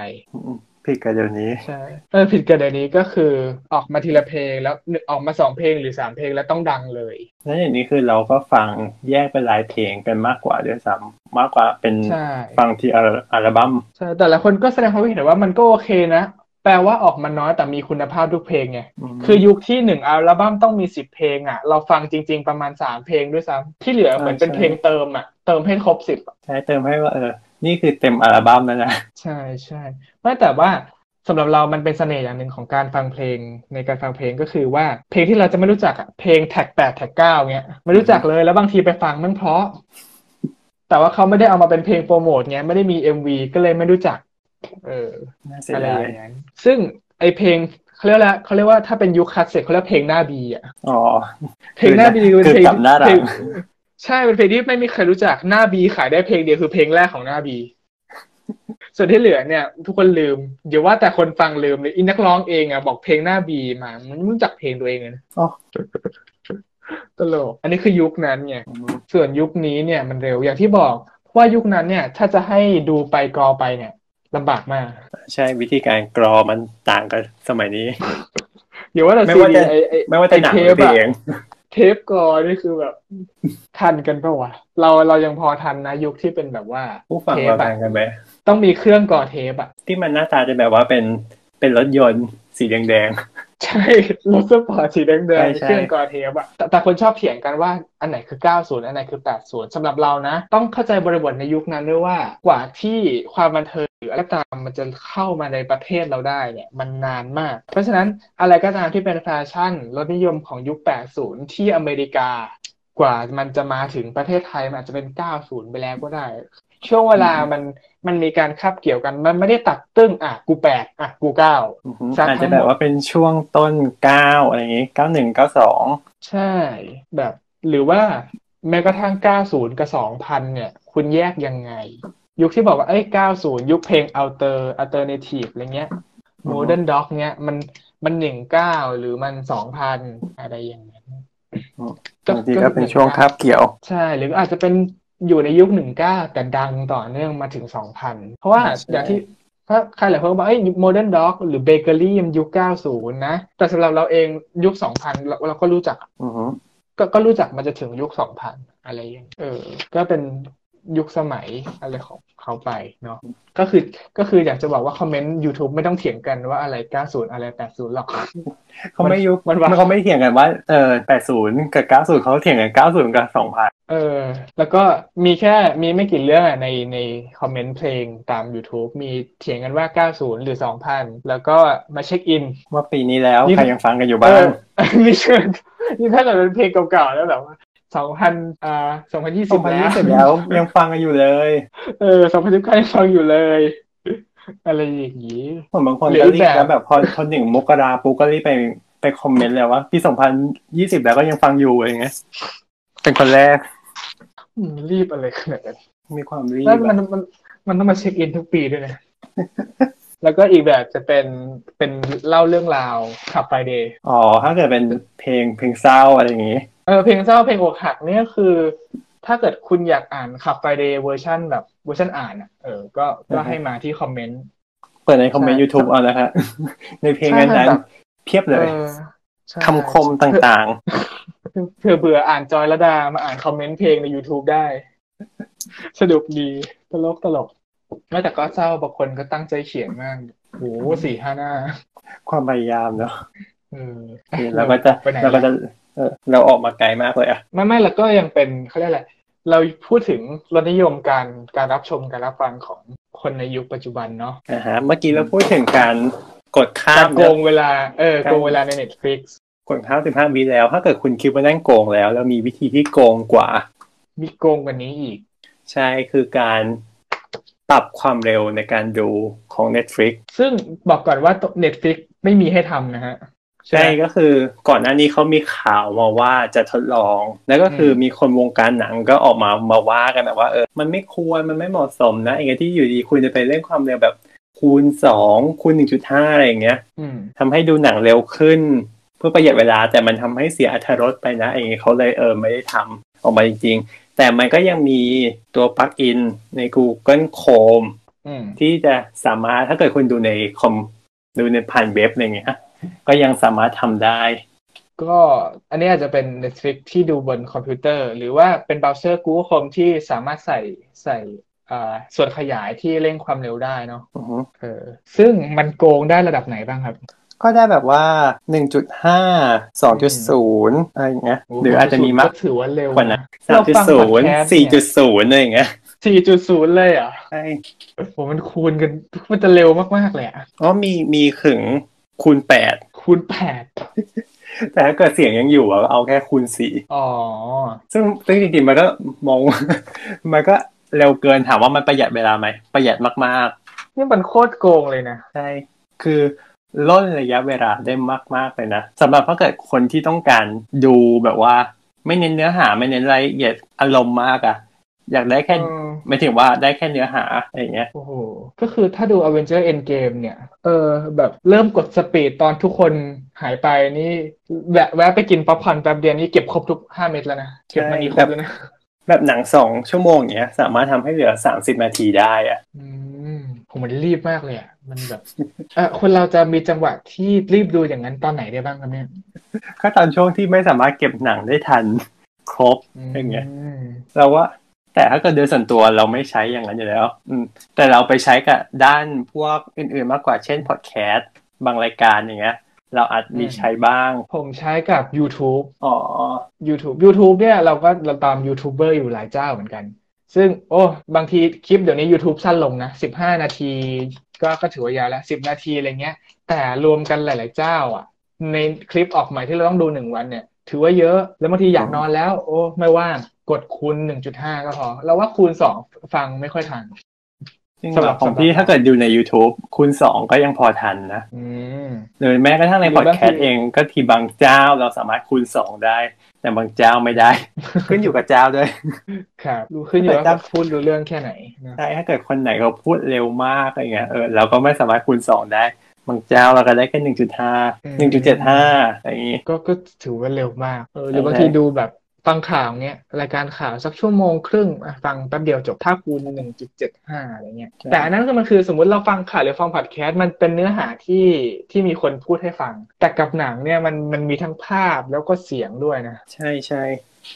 ที่ดูคูณสี่นี้นี่คือเป็นดูเอา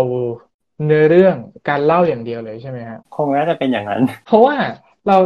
คือสกอร์ก็คงไม่ได้ฟังดิหรือว่าได้ฟังแต่ว่ามันมันจะไม่ใช่สกอร์ในแบบที่ที่เป็นปกติใช่ไหมมันไม่น่าจะแบบว่า มีเสียงที่แบบรู้เรื่องได้แล้วนะตอนนั้นนะอืม แต่ก็ทำให้เราแบบดูจนจนจบได้แล้วก็เข้าใจเนื้อเรื่องได้ อย่างรวดเร็วใช่เร็วมากเราจะได้ดูการแสดงของของนักแสดงที่เขาตั้งใจเล่นไหมอะผมไม่สเห็นโจ๊กลายกเกเป็นอแบร์บผมไม่เห็นแบบสมมุติเป็นโจ๊กเกอร์เซี่ยวๆเลยเข้าอะอะอะอย่างฉากโจ๊กเกอร์ในห้องน้ำอย่างเงี้ยใช่ไหมคือเขาค่อยค่อยค่อยค่อยๆวาดดีลามืออ่อนช้อยไป นี่คือแบบเอว่าอมันเซิอร์อกฟมาอะลำมันเซิร์ฟไม่ใช่ฉากรำไม่จริงเกิดกลายเป็นเซิ้งไงฉากเต้นบนบันไดก็คือแบบแบบโจ๊ะเลยอะ เออนึกภาพตามแล้วเออนั่นแหละอืมอยากรู้ไปยังไงก็ลองไปเปิดคลิปใน YouTube แล้วก็ปรับปรับความเร็วดู มีมีมันชื่ออะไรนะ ถ้าวิธีจะโหลดมาใช้อะครับ เออมันเป็นเดี๋ยวนะ มันเป็น plug-in ใน Google Chrome นะ ชื่อ Video Speed Controller อืมอืมลองไปดูแต่ไม่เคยใช้เหมือนกันอันนี้ แค่รู้อืมก็อันนี้เขาบอกว่าได้ได้ถึงคูณแปดเลย แต่ว่าอย่างมากถ้าถ้าพอรู้เรื่องอะคูณสี่หรือถ้าจะให้ดีคูณสองก็พอแล้ว คิดว่าใช่คุณสองนี่ก็น่าจะเกินพอละอืม อะ ก็กลับมาที่เขาเรียกอะไรอะ ประเด็นโต้แย้งกันนิดนึงว่าว่าเขาไม่ค่อยเห็นด้วยกันใช่ไหมใช่หมายถึงว่ามีคนในวงการภาพยนตร์เขาไม่ค่อยเห็นด้วยกันเท่าไหร่ในการที่ Netflix จะมีการปรับสปีดได้ เราเข้าใจได้นะ เพราะว่าอะผู้กำกับเขาตั้งใจทำหนังมา มาในจังหวะที่เขาเขาคิดแล้วว่า เนี่ยมันต้องประมาณนี้ ฉากนี้นิ่งหนึ่งวิแล้วค่อยมีผีโผล่ฉากนี้ฉากนี้ต้องรออีกห้าวิถึงจะแล้วเพลงขึ้นอะไรเงี้ยอืมเออการที่ดูเร็วๆ ก็อาจจะผิดไปจากที่ผู้กำกับต้องการผิดวัตถุประสงค์ แต่อย่างนี้มันก็ใช่ถ้าเกิดมองกันตามตรง มันก็ลักษณะใกล้เคียงกับการกดข้ามปะอืมมันก็เออมันก็เหมือนกับการกดข้ามอะเนาะเออมันก็เหมือนกันนะแค่เป็นการกดข้ามแบบว่ารวดเดียว คือเราไม่ได้มานั่งกดเองเท่านั้นเองสำหรับพี่ปาอันนี้เห็นด้วยหรือเปล่าครับถ้าเกิดว่าเออ Netflix จะทำให้จะให้จะมีปุ่มปุ่มเร่งความเร็วให้ มองว่าส่วนตัวมองว่าเป็นสิทธิ์ของเรานะที่หมายถึงว่าเราจะสามารถทำได้ คือเราอยากจะดูยังไงก็คือ มันก็เป็นสิทธิ์ของเราเนอะหมายถึงว่า ก็เข้าใจในมุมผู้กำกับว่าเขาต้องการในรูปแบบนั้น แต่ถ้าเกิดเรามีเวลาไม่มากพอหรือเราต้องการความเร็ว มันก็ย่อมเป็นสิทธิ์ของเราที่จะทำซึ่งทำมันก็ทำเราก็รู้ผลเสียของมันอยู่แล้วว่า ผลเสียของมันคืออะไรอัตรสหายไป การสิ่งต่างๆที่เราได้ดู มันเปลี่ยนไปอย่างเงี้ย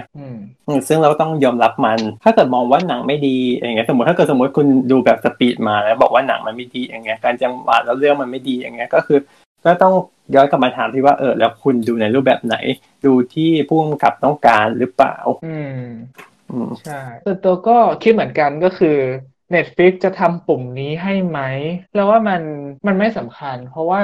คือ Netflix มีให้ก็ได้ แต่ว่ามันก็เป็นครับทางเลือกของผู้ชมอยู่ดีว่าเขาเขากดแบบไหน คือ Netflix อาจจะมีปุ่มมาให้เร่งได้ แต่ถ้าเกิดคนดูชอบแบบดูไม่เร่ง เขาก็ไม่ได้ไปแตะต้องอะไรกับปุ่มนั้นเท่าไหร่ ใช่ เพราะว่าขนาดไม่มีก็ยังมีช่องทางอื่นที่คนอื่นทำได้ถูกไหมล่ะก็คือสมมติเนก็ยังทำไอ้คนที่เขาจะดูอย่างนั้นมันก็ยังมีไง ไอ้ส่วนไอ้คนที่ไม่ดูอย่างนั้น คุณก็ไม่ดูอย่างนั้นอยู่แล้วคุณก็ไม่ต้องไปแตะต้องกับปุ่มนั้นอยู่แล้วไงใช่ ซึ่งเอ่ออะไรเดียคือหนังบางทีมันก็รันวงการด้วยคนดูเหมือนกัน ก็คือใช่พฤติกรรมคนดูเป็นยังไงเนี่ย เดี๋ยววงการหนังมันก็จะค่อยๆ ขับเคลื่อนไปทางนั้นเอง เกิดวันหนึ่งมันพัฒนาไปถึงจุดที่คนชอบดูกันเร็วๆ อันนี้อาจจะเป็นโจทย์ของทางฝั่งผู้ผลิตหนังอีกแล้วไปแล้วก็ได้ว่า อ๋อ ถ้าเกิดคนมีเวลาว่างแค่นี้ เรามาลองเน้นหนังสั้นดีกว่าไหมหรือหรือเป็นหนังที่เล่าเรื่องเร็วมากอะใช่ก็เหมือนโชว์ก็เหมือนตัดโชว์ช้าไปเลย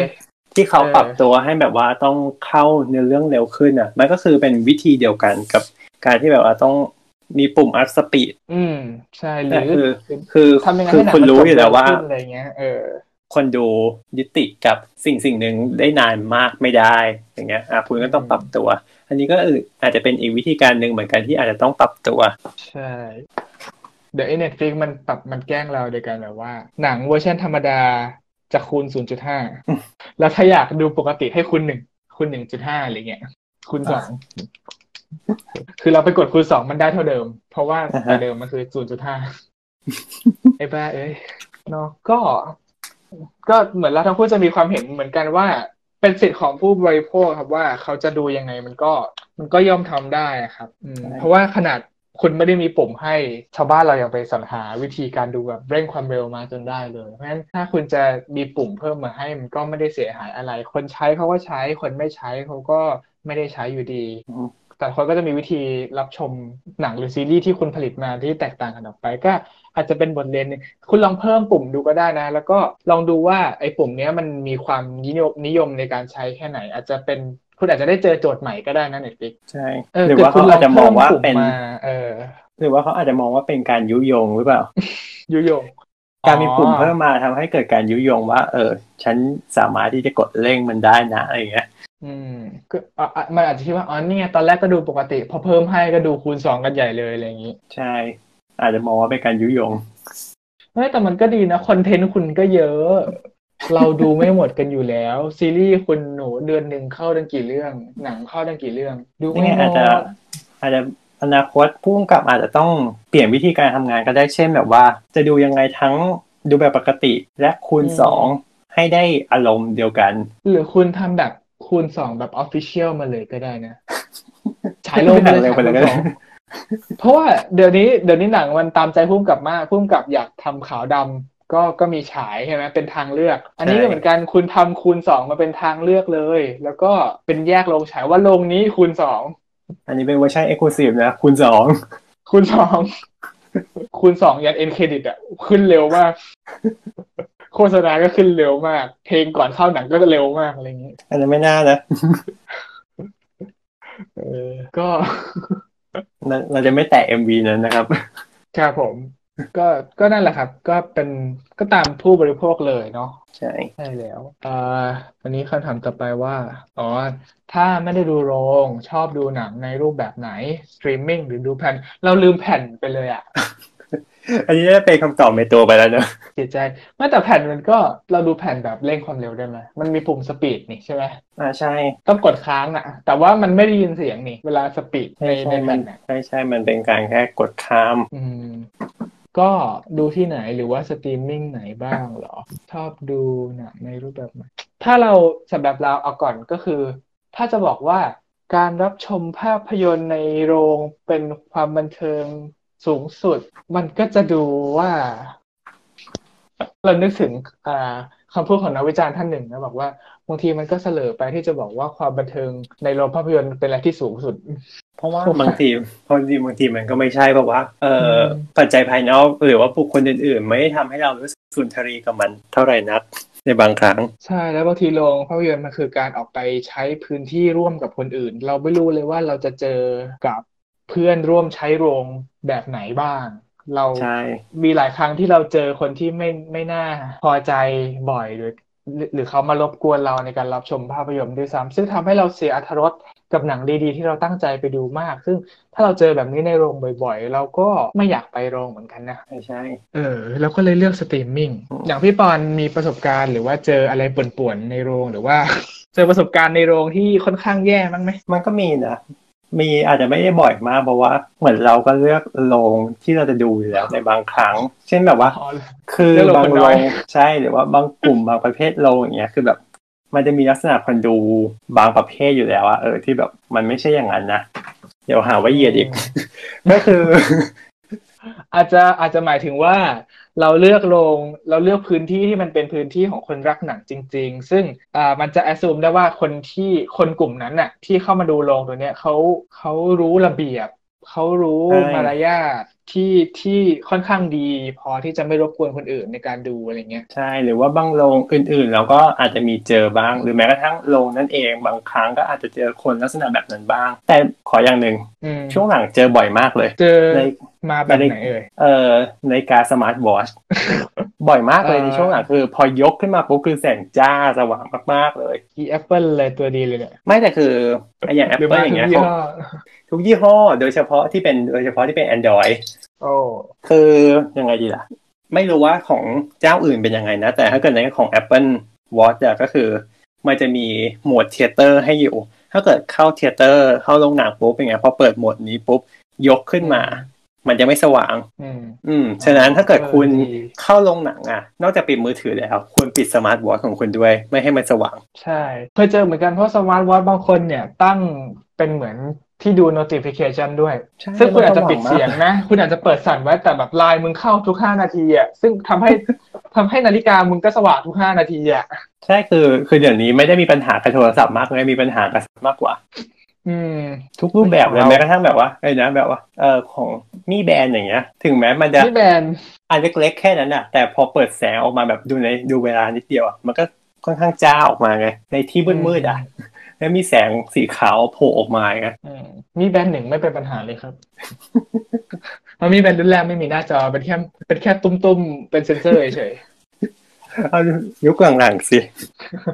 นั่นแหละหรือ smart watch แบรนด์อื่นๆนะ นั่นแหละก็ลักษณะเขาเป็นอย่างนั้นเหมือนกัน เท่าที่เห็นเยอะก็อาจจะเป็นพวกซัมซุงอย่างเงี้ยโหแสบตามากๆ Huawei Watch ก็ก็ก็ด้วยเหมือนกันสว่างอยู่เคยเห็นใช่นั่นแหละก็คือรบกวนนะครับ นอกจากโทรศัพท์แล้วปิด smart watch คุณด้วย ปิดแสงนิดนึง มันรบกวนชาวบ้านมากจริงเออหรือมันมันมันหรี่หน้าจอได้นะจริง ๆ มันตั้งได้อะ ก็ก็หรี่หน้าจอให้หน่อยหรือว่าปิดการแจ้งเตือนไม่ต้องโชว์ที่ที่มือถือเอ้ยที่ smart watch ไปก่อนอะไรเงี้ยเอาไว้แค่ดูเวลาก็พอๆใช่ก็คือเปิดโหมด theater ไปเลยจบนั่นแหละ ดีที่สุดนะครับ อืมคือเราต้องว่า Apple เนี่ยต้องชมว่าล้ำเพราะว่าคิดมาดี เพราะว่าบอกเลยว่าเราใช้ยี่ห้อหนึ่งเหมือนกัน เราใช้ smart band ของยี่ห้อหนึ่งก็ก็ไม่ได้มีโหมด theater ให้อ๋อเหรออ๋อแต่ตอนใช่เอ่อ Apple Watch รุ่นแรกไม่มีนะอ๋อ มันมีรุ่นสองถ้าจะไม่ผิด แต่เขาแต่เขาอัปเดตซอฟต์แวร์ยังไงอาจจะมีมาบ้างแล้วก็ได้ ถ้าเกิดใช่ถ้าเกิดถ้าเกิดย้อน Apple Watch รุ่นหนึ่งยังอัปเดตได้อยู่นะเออยังอัปเดตได้อยู่นั่นแหละก็อาจจะอัพให้มีแล้ว ในตอนนี้แต่ตอนนั้นที่ออกมาครั้งแรกอะไม่มี อืมเชื่อว่าอาจจะแบบอาจจะที่รุ่นแรกไม่มีแล้วที่รุ่นสองมีก็เพราะมีคนไปฟ้อง Apple นี่แหละใช่คิดว่าสว่างจังเขาเลคงยเขาคงไม่ได้คำนึงลืมคำนึงเออในรูปแบบนี้ไปอะซึ่งคิดว่าใช่แบรนด์อื่นๆก็อาจจะเป็นเหมือนกัน อืมแล้วนี่แบบ อะไรนะต่อไปชีวิตเรามันจะมีพวก wearable gadget เนี่ยเยอะแยะมากมายนะ ไม่ใช่แค่สวมมือนะอ่าใช่แล้วถ้าเกิดว่าสิ่งเหล่านี้มันตามเข้าไปในพะในในแบบในโรงด้วยนี่ก็ยากเลยอ่าหรือใช่ว่าถ้าต่อไปกล้องมันสามารถบันทึกภาพความละเอียดสูงได้ แล้วก็อยู่บนนาฬิกาเราได้เนี่ยเออเขาเรียกอะไรอะข้อบังคับในการดูหนังที่ที่ไม่ให้เอากล้องเข้าไปนี่มันจะต้องยังไงต่อไปเราต้องถอดนาฬิกาเพื่อก่อนเข้าดูหนังหรือเปล่า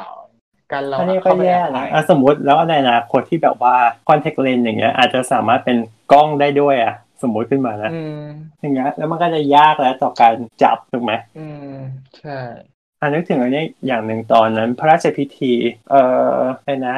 ทางชลมากอะครับนะฮะตอนนั้นที่มีการเออเสด็จโดยทางชลมากนะ ก็อือฮึเขาตอนนั้นเข็นของที่หนึ่ง คือเขาจัดเป็นโซนพื้นที่ไว้ให้แบบใครตัวไปนั่งดูอะไรอย่างเงี้ยอืมอืมเสร็จปุ๊บเขาก็มีข้อกำหนดก็คือห้ามเอากล้องหมายถึงว่ากล้องที่เป็นแบบว่าพวกกล้องตัวใหญ่อะ DSLR กล้องคอมแพคอะไรอย่างเงี้ยห้ามเอาเข้าอยู่แล้วใช่ไหมแต่กล้องมือถือห้ามใช้เลนส์เทเรในการถ่ายรูป what เขาระบุอย่างนี้เลยนะห้ามใช้เลนส์เทเรในการถ่ายรูป ก็คือแบรนด์หัวเว่ย P สามสิบ แบรนประด์มาณนั้น Samsung Galaxy S ยี่สิบแบรนด์อ่าไอ Xiaomi ไอโฟนใหม่สิบเอ็ด iPhone 11แบรนด์เพราะว่าซูมได้ ใช่ไอโฟนสิบเอ็ดโปรห้ามเลยก็คือแบบโอเค คือแบบอืมคือแล้วคุณจะรู้ได้ยังไงว่า ตอนที่เขาซูมใครเป็นเขาถ่ายรูปอะเขาไม่ได้อืมซูมถูกไหมเออเนี่ยคือมันเป็นมันวัดความยากความความยากคือเมื่อก่อนเรายังเห็นได้ชัดว่า เออ คนนี้เขาถือกล้องเลนส์เลนส์ยาวมาอย่างเงี้ยแบบเออ คุณห้ามถ่ายพระราชพิธีที่แบบมันใกล้เกินไปอะไรเงี้ย แต่นี่คือปรากฏว่าพวกเลนส์พวกนั้นมันสามารถอยู่บนโทรศัพท์ได้ แล้ว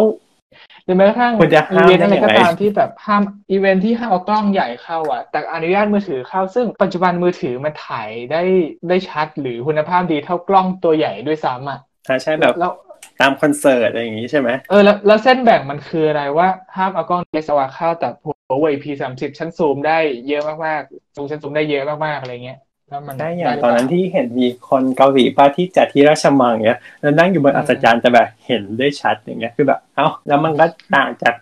ถือกล้องตัวใหญ่ยังไง เออ นั่นนะจีอืมก็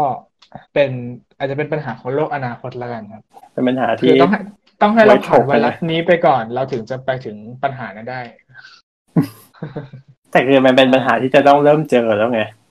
อืม ใช่กลับมาที่ รูปแบบการดูหนัง คือเราลืมแผ่นไปเลยนะ แต่ว่าจริง ๆ เนี่ยยังมีคนที่เขาดูผ่านแผ่นอยู่ แล้วก็สะสมแผ่นอยู่บ้างนะครับ ซึ่งแผ่นในที่นี้เราว่า VCD ก็อาจจะเลือนไปแล้ว DVD ก็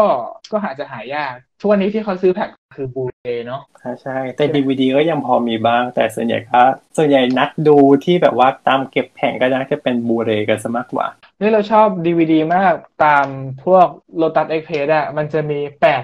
แปดในแปดเรื่องในหนึ่งแผ่นอ๋ออ๋อเจ็ดเรื่องในหนึ่งแผ่น แล้วก็รวบรวมมาเป็นซีรีส์หนังประเภทเดียวกันอะไรเงี้ยสนุกมากหนังเฉินหลงแปดอินหนึ่งอ๋อหนังโจชิงฉือแปดอินหนึ่งสนุกดีเออคลาสสิกดีนะ แต่ว่าอาจจะหาซื้อไม่ไม่ได้แล้ว แล้วก็คุณภาพก็อาจจะคนละแบบกับที่เป็นบูเรหรือว่าหนึ่งเรื่องหนึ่งแผ่นเนาะแต่แน่นอนคุณภาพก็ต้องต่างกัน ในการในการบิบอัดไฟล์ประเภทไฟล์ใช่ต่างใช่หรือแม้กระทั่งหนึ่งเรื่องหนึ่งแผ่นก็จะมีเวอร์ชั่นราคาถูกที่จะเป็นแค่ภาคไทยเท่านั้นน่ะๆอ่าใช่ใช่แล้วก็ไม่อาจจะไม่ได้มีเสียงมากมายหรือว่าไม่ได้มีซับแล้วก็อ่า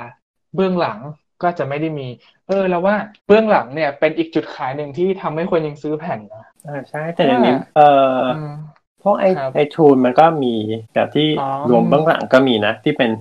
ไม่เชิงเขาเรียกว่าอะไรไม่เชิงสตรีมมิ่งแต่หมายถึงว่าเป็นการซื้อแบบออนไลน์ที่ถูกกฎหมายอะ อืมก็คือถ้าอยากดูเวอร์ชันอาจจะเป็น Director Cut หรือว่าเบื้องหลัง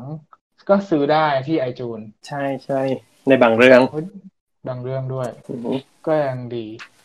ส่วนบูเรที่เขายังเก็บกันเนี่ย คือ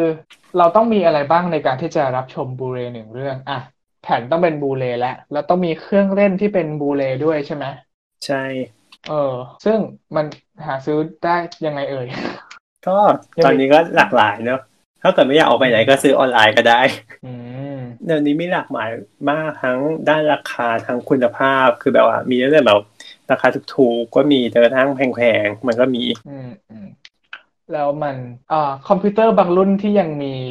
จานแผ่นอยู่ อันนั้นเอาแผ่น Blu-ray มาใส่แล้วดูแบบคมชัดเท่า Blu-ray ได้ไหมเอ่อต้องดูเอ่อคุณภาพของโน้ตบุ๊กหรือคอมเครื่องนั้นได้ไงว่าจอรองรับได้เท่าไหร่ประสิทธิภาพแค่ไหนกี่พิกเซลอะไรต่างๆอะไรเงี้ยคุณภาพเสียงบูเลนี่ภาพมันมาได้สูงสุดเท่าไหร่อะ 4K 2K 4K เลยอะโหเยอะนะโหเน็ตฟิกยังไม่ถึงเลยนะ เนี่ยฟิกทำได้บางเรื่องไม่ใช่เหรอ เออ อันนี้ไม่ไม่แน่ใจ แต่จอเราไม่ถึงแล้วไงไอ้ต้องจโทอษมือจอถือจอมือถือเราไม่ถึงอยู่แล้ว แล้วเสียงอะครับเสียงของบูเลเป็นดอบบี้ด้วยไหมอ่าใช่ ส่วนใหญ่นะ แต่หมายถึงว่าถ้าเกิด Netflix มันต้องขึ้นอยู่แต่ละอุปกรณ์ไง บางอุปถ้าเกิดก็คือมันมีแบบ 4K แต่ถ้าเกิดอุปกรณ์รองรับก็สามารถใช้แบบ 4K ได้ ส่วนบูเรมีทั้งแบบ HD 1080อืม แล้วก็มีแผ่นอีกเหมือนจะเป็นอีกแผ่นหนึ่งที่เป็น UHD ก็คือ 4K แล้วก็ต้องรับเสียง Dolby Dolby Atmos ด้วย ใช่โอ้ซึ่งถ้าเขาเรียกอะไรอะถ้าจะถ้าเราส่วนใหญ่มันเหมือนจะแยกเป็นสองแผ่นไหมที่เป็นกล่องฟ้ากับกล่องดำที่มันคาดหัวข้างบนนะถ้าเกิดเป็นกล่องดำก็มันก็จะเป็นแบบ UHD 4K อืมอือหือซึ่งก็คือต้องมีจอที่รองรับ 4K หรือว่ามีเครื่องเล่นใช่แล้วก็รวมถึง ถ้าเราระบบอุตส่าห์เสียงได้ได้ระบบเสียงระดับ Atmos ไปแล้ว เราก็ควรจะมีเครื่องเสียงที่มันเล่นได้ด้วยใช่ไหมล่ะ ใช่อ๋อมันคือการที่ถ้าเราจะดูบูเรแล้วเราเราต้องมีเหมือนmini home theater ย่อมๆในบ้านเราในห้องเรา ถูกต้องเออก็ต้องลงทุนเงินอีกเยอะเหมือนกันนะ ใช่หรือถ้าเกิดคุณไม่ลงทุนแค่ไหนก็ได้คุณก็ไปดูในโรงเออเออ ก็ อันนี้จะเป็นเรื่องต่อไปก็คือเรื่องของวัฒนธรรมการดูหนัง พูดง่ายๆก็คือ home theater นั่นเองนะเมื่อกี้เราเกริ่นเรื่อง home theater มานิดนึงใช่ คือสำหรับคนรักหนังแล้วก็คงหลายคนคงใฝ่ฝันว่าอยากจะมี home theater ที่บ้านแบบว่า เออ ฉันซื้อมาดูเองแล้วก็ไม่จะไม่จำเป็นต้องออกไปไหนอะไรเงี้ย มีโซฟาแต่ว่าฉายด้วยเอด้อมีโปรเจคเตอฟาระบบใช้เสียง โปรเจคเตอร์ดีใช่ห้าจุดหนึ่งอะไรก็ว่าไปอืมก็การที่จะมี home theater มันต้องมีอะไรบ้างอะจอแผ่นเครื่องเล่นเสียงโซฟา ห้องมืดๆใช่ใช่แต่แต่มันดูยากเพราะว่าไอ้ระบบเสียงที่ดีระดับนั้นเสียงมันก็ดังอะแล้วก็เรียกว่าอะไรดีอะคือบ้าคือควรจะเป็นห้องที่มีการสร้างให้รองรับเสียงอะอะใช่หมายถึงว่าห้องห้องเก็บเสียง เออใช่ห้องเก็บเสียง ถ้าเกิดอย่างนี้ยก็คือ ต้องพูดเหมือน พี่ตัวในสาวสาวๆเลยอะคุณมีเงินแค่ไหน คุณมีเงินแค่ไหน ก็ใช่โอ้มันตามราคา แต่ถ้าเอาดีๆก็โอ้โหเป็นแสนเป็นล้านอะใช่คือคือ เอ่อเหมือนมีพี่คนหนึ่งเคยพูดไว้ในพอดแคสต์สาวสาวๆตอน EP เสียงอะนะ EP เสียงอะอ่า EP เสียง คุณขิงอะอืมผมบอกว่า คุณจะปรับคุณภาพเสียงได้ดีแค่ไหนก็ได้ ถ้าเกิดคุณมีเงินถึงใช่คือคือจะสิบล้านหรือกี่ กี่ล้านยังไงก็ได้คือ คือมันมีอุปกรณ์รองรับมีห้องรองรับพร้อมอยู่แล้วไงสำหรับราคา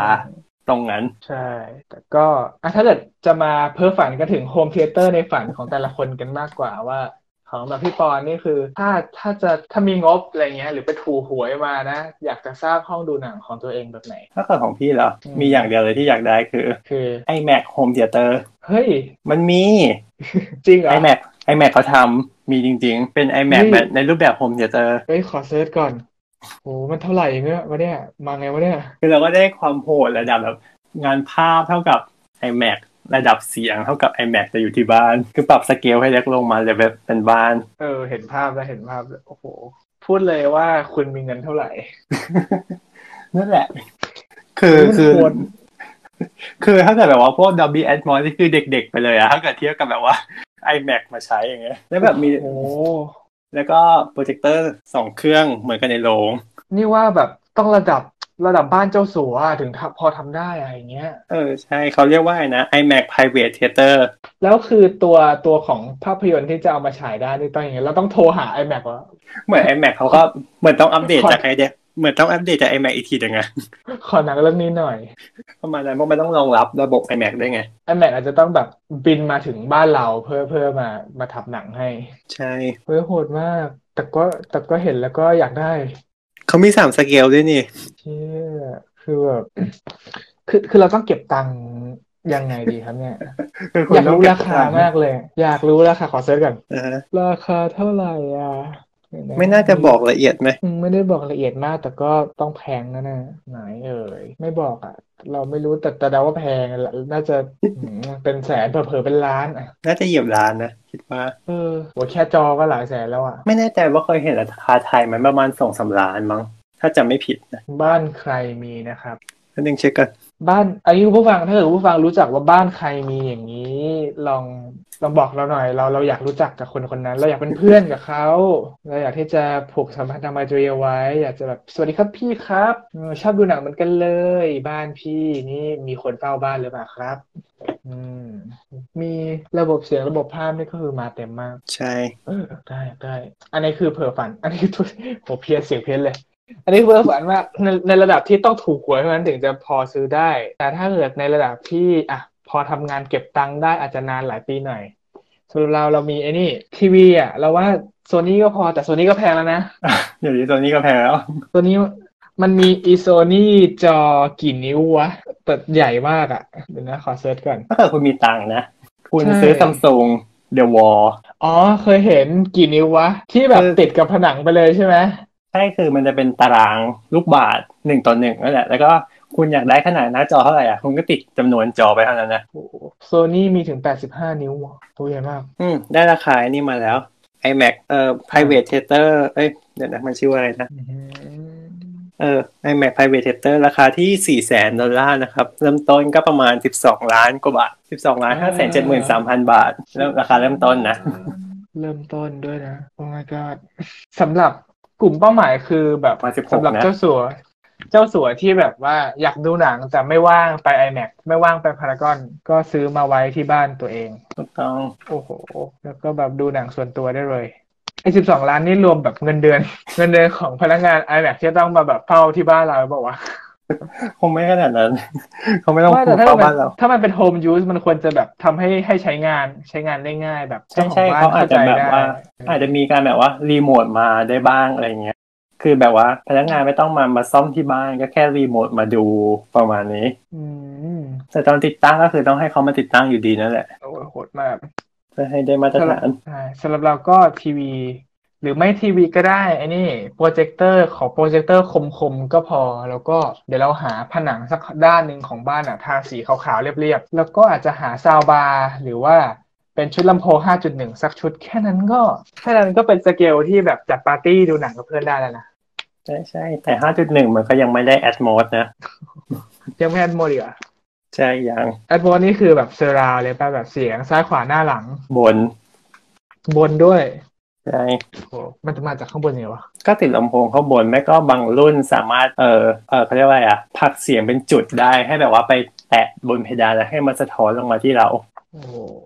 คือบางรุ่นมันเมื่อเมื่อก่อนมันยังต้องแบบเป็นรุ่นที่ยังต้องติดกับเพดานอะไรเงี้ยแต่ว่ามีลำโพงบนเพดานไงแต่บางรุ่นอย่างนี้สามารถแบบว่าโฟกัสเสียงให้ไปกระทบที่เพดานแล้วก็ลงมาที่เราได้โอ้โหก็คือเป็นการรับชมที่สุด สุดเต็มมาก แต่จะย้อนแย้งมากเลยนะ ถ้าแบบอุตส่าห์ไป อุตส่าห์แบบจอทีวีใหญ่ ๆ ระบบเสียงดีๆ แต่ดูคูณสองเนี่ย ดูคูณสี่ติดเพื่อ iMac อะไรลงทุนเลย ถูกหวยมาหกสิบล้าน ฉันจะติด iMac ที่บ้านสิบสองล้านเลย แต่ดูคูณสี่เพื่ออะไร iMac กำหมัดอะ iMac ร้องผู้ไห้โกรธเหรอนะร้องไห้ทำไมยูทำอย่างนี้กับเรา ระบบเสียงไอระดับไหนยูดูคูณสี่อะนี่คือ iMac เข้าใจอยู่เออไอ iMac private theater นั่นนะอืมไม่ได้จบที่ราคาแค่สิบสิบสองล้านด้วยนะ ยังมีค่าเช่าหนังอีกปีละสามหมื่นดอลลาร์โอ้ยสามหพามื่นรากดออนลลาร์สามหมื่นดอลลาร์เท่ากับกี่บาทสมนดอลลาร์โอ้โหเยอะก็เกือบล้านนะเก้าแสนสี่หมื่นเออครับ นั่นแหละครับ ถ้าคุณมีตังค์คุณก็สามารถทำได้เออ นี่หรือใช้ระบบนี้ได้ไหม sharing เป็นยังไงแบบเอ่ยว่า community share สิบสองล้านเนี่ย ดูยิ่งใหญ่ดูเยอะนะนะฮะแต่ถ้าเกิดเป็นแบบว่าลูกบ้าน ลูกบ้านหมู่บ้านระดับแบบแสนสิริเนี่ยหรอกปะรัดดาอ๋อทั้งหลายอะ เออ ลูกบ้านคิวเฮาส์สักโครงการน่ะ รวมตังค์กันแล้วสร้างนะทำได้ ได้ เป็นได้แบอยู่บโรงหนังหมู่บ้านอะ เออ เป็น iMac สาขาแบบสาขาแสนสิริอะไรอย่างเงี้ยลูกบ้านสามารถอาจจะรวมในค่าส่วนกลางก็ได้แล้วก็แล้วก็ทุกคนสามารถลงชื่อเข้าใช้ได้อะโอ้ยังเท่เลยนะอย่างนั้นนะเออแต่ไม่รู้เขาเนี่มียเป็นกฎข้อห้ามอะไรไหมหมายถึงว่าในเรื่องของการที่แบบฉายที่มันกึ่งกึ่งพาณิชย์ไงมันกึ่งกึ่งพาณิชย์อะมันไม่ได้แบบเป็นความ p r i v a t แบบภายในแบบบ้านอะไรอย่างเงี้ย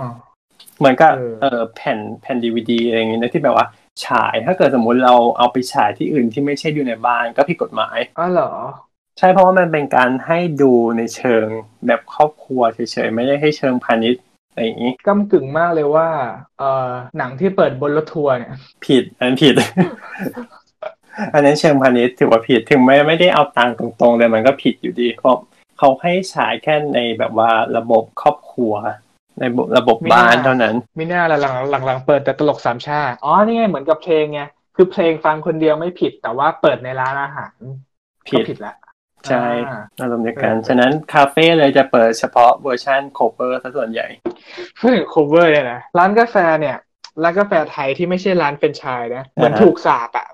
เหมือนถูกสาปว่าแบบ หรือหรือไม่ก็เป็นอาจจะเป็นข้อตกลงเวลาไปซื้อเครื่องทำกาแฟมาอาจจะแบบเวลาผู้ขายเขาไปดูดูเครื่องชงกาแฟเงี้ยแบบพี่ครับเครื่องชงรุ่นนี้ราคาเท่าไหร่ มีเงื่อนไขยังไงบ้างอ๋อเครื่องนี้ครับชงได้ดีมากชงได้ทุกประเภทเลยนะครับ แต่ว่าเครื่องชงรุ่นนี้มีเงื่อนไขอยู่ข้อหนึ่งนะครับ มันจะทำได้ก็ต่อเมื่อพี่เปิดเพลง Shape of You ในเวอร์ชัน bossa nova เท่านั้นนะครับเหมือนทุกร้านก็เปิดปะคือเราจะสื่อว่าร้านกาแฟมันชอบมีเพลง เพลง international เพลงป๊อป international แบบ top hit แต่เป็นเวอร์ชัน bossa nova เว้ยก็คือมันเปิดเวอร์ชันจริงไม่ได้ไงหรือแบบหรือแบบเออร้านนี้แบบกาแฟจะไม่อร่อยหรือไง ถ้าไม่ได้เปิดเพลง Sunday Morning เวอร์ชัน bossa nova คือคือ Sunday Morning มันเจอบ่อยมากนะนะฮะเออนี่ไงก็เลยอ๋อตอนนี้เข้าใจแล้ว ตอนนี้ที่ต่างประเทศ Apple ได้เริ่มแล้ว Apple Music สำหรับร้านกาแฟอืมอืมคือเขาคือเขาทำเป็น playlist ให้สำหรับร้านกาแฟโดยเฉพาะเลย แต่คุณต้องแบบเป็นเอ่อในรูปแบบของเขาเรียกว่าอะไรอะ เหมือนต้องอารมณ์ประมาณว่าแบบต้อง Apple ไม่ Music รู้ Business ประมาณนั้นนะอืมอือฮึเออดีดีคือก็คือจ่ายอีกราคาหนึ่งที่มากกว่าเอ่อคนปกติแต่ว่าหน่อยใช่แต่แต่คุว่าณได้สาเพลมารถงเปิดไปเปิดอย่างถูกกฎหมาย ด้วย แล้วก็เป็นเพลย์ลิสต์ที่ดีคัดมาแล้วอะไรอย่างเงี้ยอืมประมาณนั้เอนอพูดถึงเพลงเนี่ยเหมันเคยไปร้านร้านกินดื่มสักที่หนึ่งย่านเอ่อถนนที่ฝรั่งเที่ยวเยอะๆเออ อาจจะขายอ่าฮะข้าวสารและขายอะไรด้วยนี่แหละแล้วมันจะมีร้านหนึ่งเว้ยมันเปิดเพลงเต้นเพลง dance นะวัยรุ่นก็ไป dance กันเต็มที่เลยแต่มันเปิดแค่ครึ่งเพลงเว้ยอืมเราคิดเนี่ยว่าอ๋อจริงๆที่กฎหมาย Shape of You นี่ได้แค่แบบ hook เดียวอะแล้วก็เปลี่ยนเลย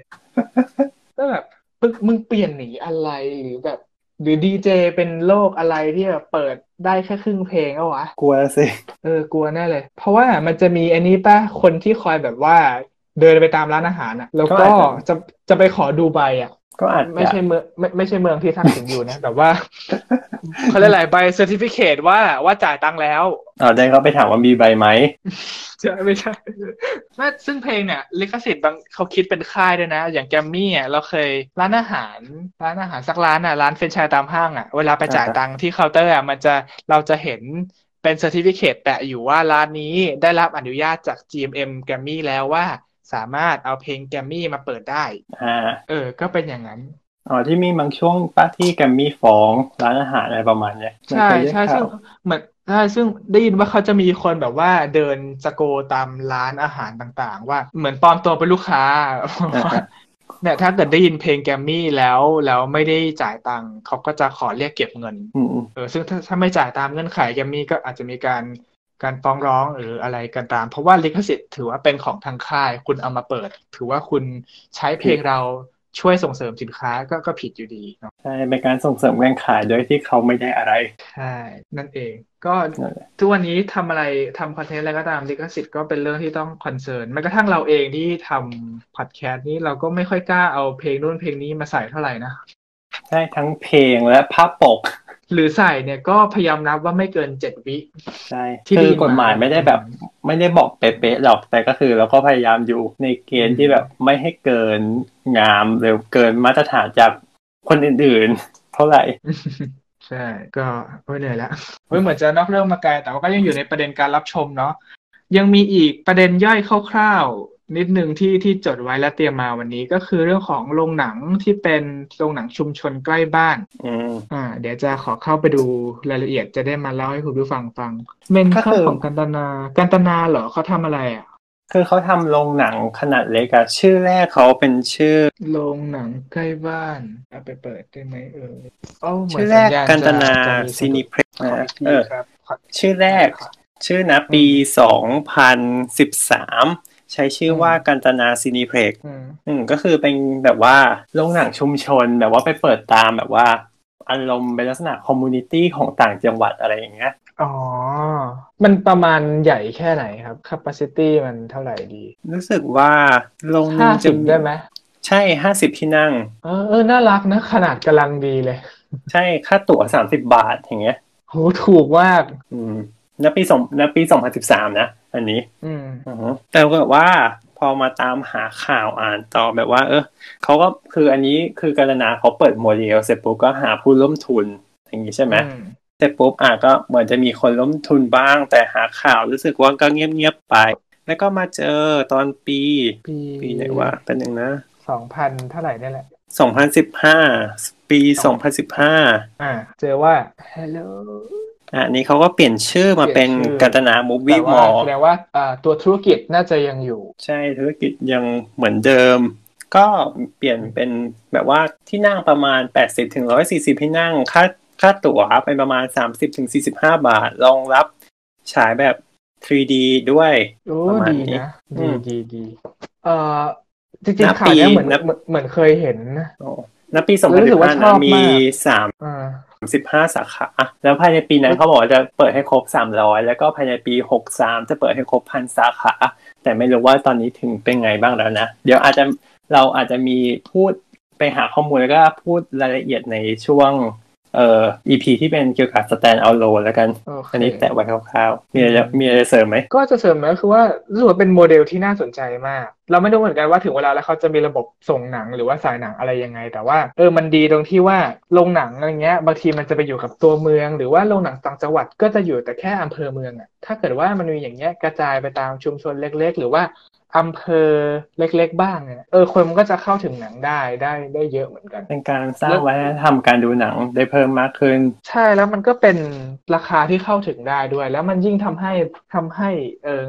มันส่งเสริมอ่าวัฒนธรรมหนังของบ้านเราอะเราก็จะยิ่งยิ่งยิ่งขายได้พอมันมีที่ขายมันจะขายได้ พอมันพอขายได้คนก็จะคนผลิตมันจะอยู่ได้อะครับอะใช่แล้วก็อีกอย่างหนึ่งคือตรงนั้นเขาทำเป็นรูปเป็นรูปแบบ community mall ก็คือ สามารถมีคนในย่านนั้นเข้ามาทำธุรกิจ SME หรือต่างๆ เข้ามาขายของในบริเวณโรงหนังได้ ค่าเช่าก็อาจจะไม่แพงมากอย่างเงี้ยอะมันก็สามารถอยู่ด้วยกันได้ทั้งตัวคนที่เอาหนังเข้ามาฉาย แล้วก็ตัวชาวบ้านในบริเวณนั้น ก็ได้ส่งเสริมอาชีพซึ่งกันและกันใช่หรือแล้วว่าถ้าเกิดว่าทำเป็นแบบ เป็นโรงหนังที่มันเกิดขึ้นในแต่ละชุมชน เราอาจจะสามารถ localize localize รูปแบบการนำเสนอได้ เพราะว่าทุกวันนี้มันจะเป็นระบบแฟรนไชส์มันก็จะมีความเป็นเหมือน เหมือนมีมาตรฐานในแต่ละโรงอยู่ที่ต้องปฏิบัติเหมือนกันทุกโรงอะไรเงี้ย แต่ถ้าเกิดว่าเป็นโรงหนังชุมชนเนี่ยมันจะมีความเขาเรียกอะไรสบายคล่องตัวในการที่จะเข้าไปดูหรือว่ามีความมีความกันเองมากกว่า เพราะฉะนั้นอาจจะ localize ไปเลยว่าเอ่อขายอาหารหน้าโรงอะไรเงี้ย คือปกติเราเจอแต่ป๊อปคอร์นใช่ไหมล่ะเอออะใช่คุณเอาไก่ย่างลงเลย ไก่ทอดเนี่ยไปเปิดหาดใหญ่ไก่ทอดลงเลยเนี่ยเปิดเชียงใหม่ก็ลงเข้าซอยกันไปเลย จริง แล้วมันดึงคนเข้ามานะ แบบอารมณ์เหมือนไอเนี่ยโรงหนังที่เป็น VIP อะครับ ที่เราซื้อตั๋วแพรแล้วก็เราเข้าไปเราจะได้กินอาหารนิดนึงก่อนก่อนเข้าโรงอะอืมเอออันนี้คุณก็เสิร์ฟเลยปลาแดกเสิร์ฟเลย เท่จริงอย่างที่แล้วแบบเลยโอ้ ชาวบ้านมีความสุขนึกออกไหมเขาบางทีเขามาดูหนังเขาแค่อยากจะดูหนัง บางทีไอ้กฎระเบียบหรือว่าอะไรข้อจำกัดบางอย่างที่ที่โรงตามกรุงเทพมีหรือเป็นเนี่ย บางทีสำหรับชาวบ้านเนี่ยเขาเขาอาจจะต้องเขาอาจจะขอผ่อนคลายกว่านั้นก็ก็ได้ก็เป็นไปได้อะไรเงี้ยก็แล้วแต่วิถีทางของชุมชนเออแล้วแต่นั้นวิถีของชุมชน เพราะว่าคือเป็นการตกลงกันถึของ เป็นการตกลงกันของชุมชนกันเองว่า เออ รูปแบบนี้คือ อยู่ในระดับคืที่อสคุไตณล์รับได้โอเคนะเออะไรอย่างองี้มันมันคือสไตล์เขาอะไรอย่างเงี้ย เพราะว่าเพื่อถ้าจะให้มันมันปรับตัวเข้ากับชุมชนได้โรงหนังอาจจะต้องปรับวิธีการนำเสนอทำตัวให้เหมือนเป็นกลางแปลง แต่เป็นกลางแปลงที่มีระบบภาพระบบเสียงที่ดีอะเออใช่เอออย่างนั้นก็ก็เป็นโมเดลที่น่าสนใจก็อยากให้ให้ไปดูกันมากขึ้น เรายังไม่เคยได้สัมผัสประสบการณ์โรงแบบนี้ ถ้าเกิดว่าถ้าวันไหนไปต่างจังหวัดหรือว่ามีโอกาสได้เข้าโรงนี้นะจะลองสักทีหนึ่งน่ หรือสนใจว่าคุณผู้ฟังที่ฟังต่างที่อยู่ต่างจังหวัดแล้วเคยได้มีประสบการณ์กับโรงอย่างนี้หรือเคยเห็นโรงอย่างนี้ก็ช่วยมาเล่าให้เราฟังบ้างก็ดีนะคือเราอยากรู้เหมือนกันคือ คือเราก็อยู่แต่ในเมืองแล้วเราไม่เคยแบบว่าไปเห็นว่ารูปแบบนี้ในปัจจุบันยังคงอยู่หรือว่าเป็นยังไงบ้างแล้ว ใช่ เพราะว่าโรงโรงของตัวกันตนาเองเนี่ย มีโรงที่เขาลงทุนเองด้วย แล้วก็มีโรงที่ซื้อเฟรนไชส์ไปด้วยก็มี อืมอือหือใช่ ก็นี่คือโรงกันนานา แต่ว่าสถานการณ์โรงหนังทุกวันนี้อันนี้ขอเมาส์นิดนึงมันจะมีเราเริ่มเห็นอะไรแบบนี้เยอะขึ้นก็คือโรงหนังที่เปิดในรูปแบบที่แบบเป็นโรงเล็กๆอะเยอะขึ้น แต่ว่าเป็นของเจ้าใหญ่เนี่ยอ๋อใช่ เจ้าใหญ่ตัวเอ็มอะตัวเอ็มอ่าฮะอ่าฮะคือคือเรามักจะเห็นแบบชื่อนี้มาเป็นแบบซีนิเพล็กซ์เนี่ยหรอกปะมาทีสิบหกโรงสิบสี่โรง อ๋อใช่ จริง ๆ เอ่อเรื่องนี้เราจะมีพูดในอีก EP หนึ่งด้วย คือค่อนข้างเจาะเลยแหละเจาะเลยใช่ไหมอะเดี๋ยวเราค่อยเจาะก็ได้แต่จะเมาส์นิดนึงว่าเฮ้ยเขามีการเขามีการลงไปสู่พื้นที่ชุมชนต่างๆ แล้วก็มาในรูปแบบที่ที่ที่เป็นแบบโรงเล็กอะเออมากขึ้นแล้วมันเข้าถึงชุมชนได้ง่ายมากขึ้นอะไรอย่างนี้ แต่ว่าเออมันก็เป็นระบบทุนใหญ่อยู่ดีอะเนาะใช่ใช่อ่านั่นนี่ก็คือแต่ราคามันก็อาจจะลดหลั่นลงไปได้ไง เพื่อให้เข้าถึง กลุ่มคนในย่านนั้น แต่มันก็มีจะมีปัญหาอีกแล้วเนื่องพอแบบว่า ในแต่ละสาขาเหลือแค่หนึ่งหรือสองโรงเนี่ยวิธีการจัดการรอบ หรือปริมาณหนังที่เข้าไป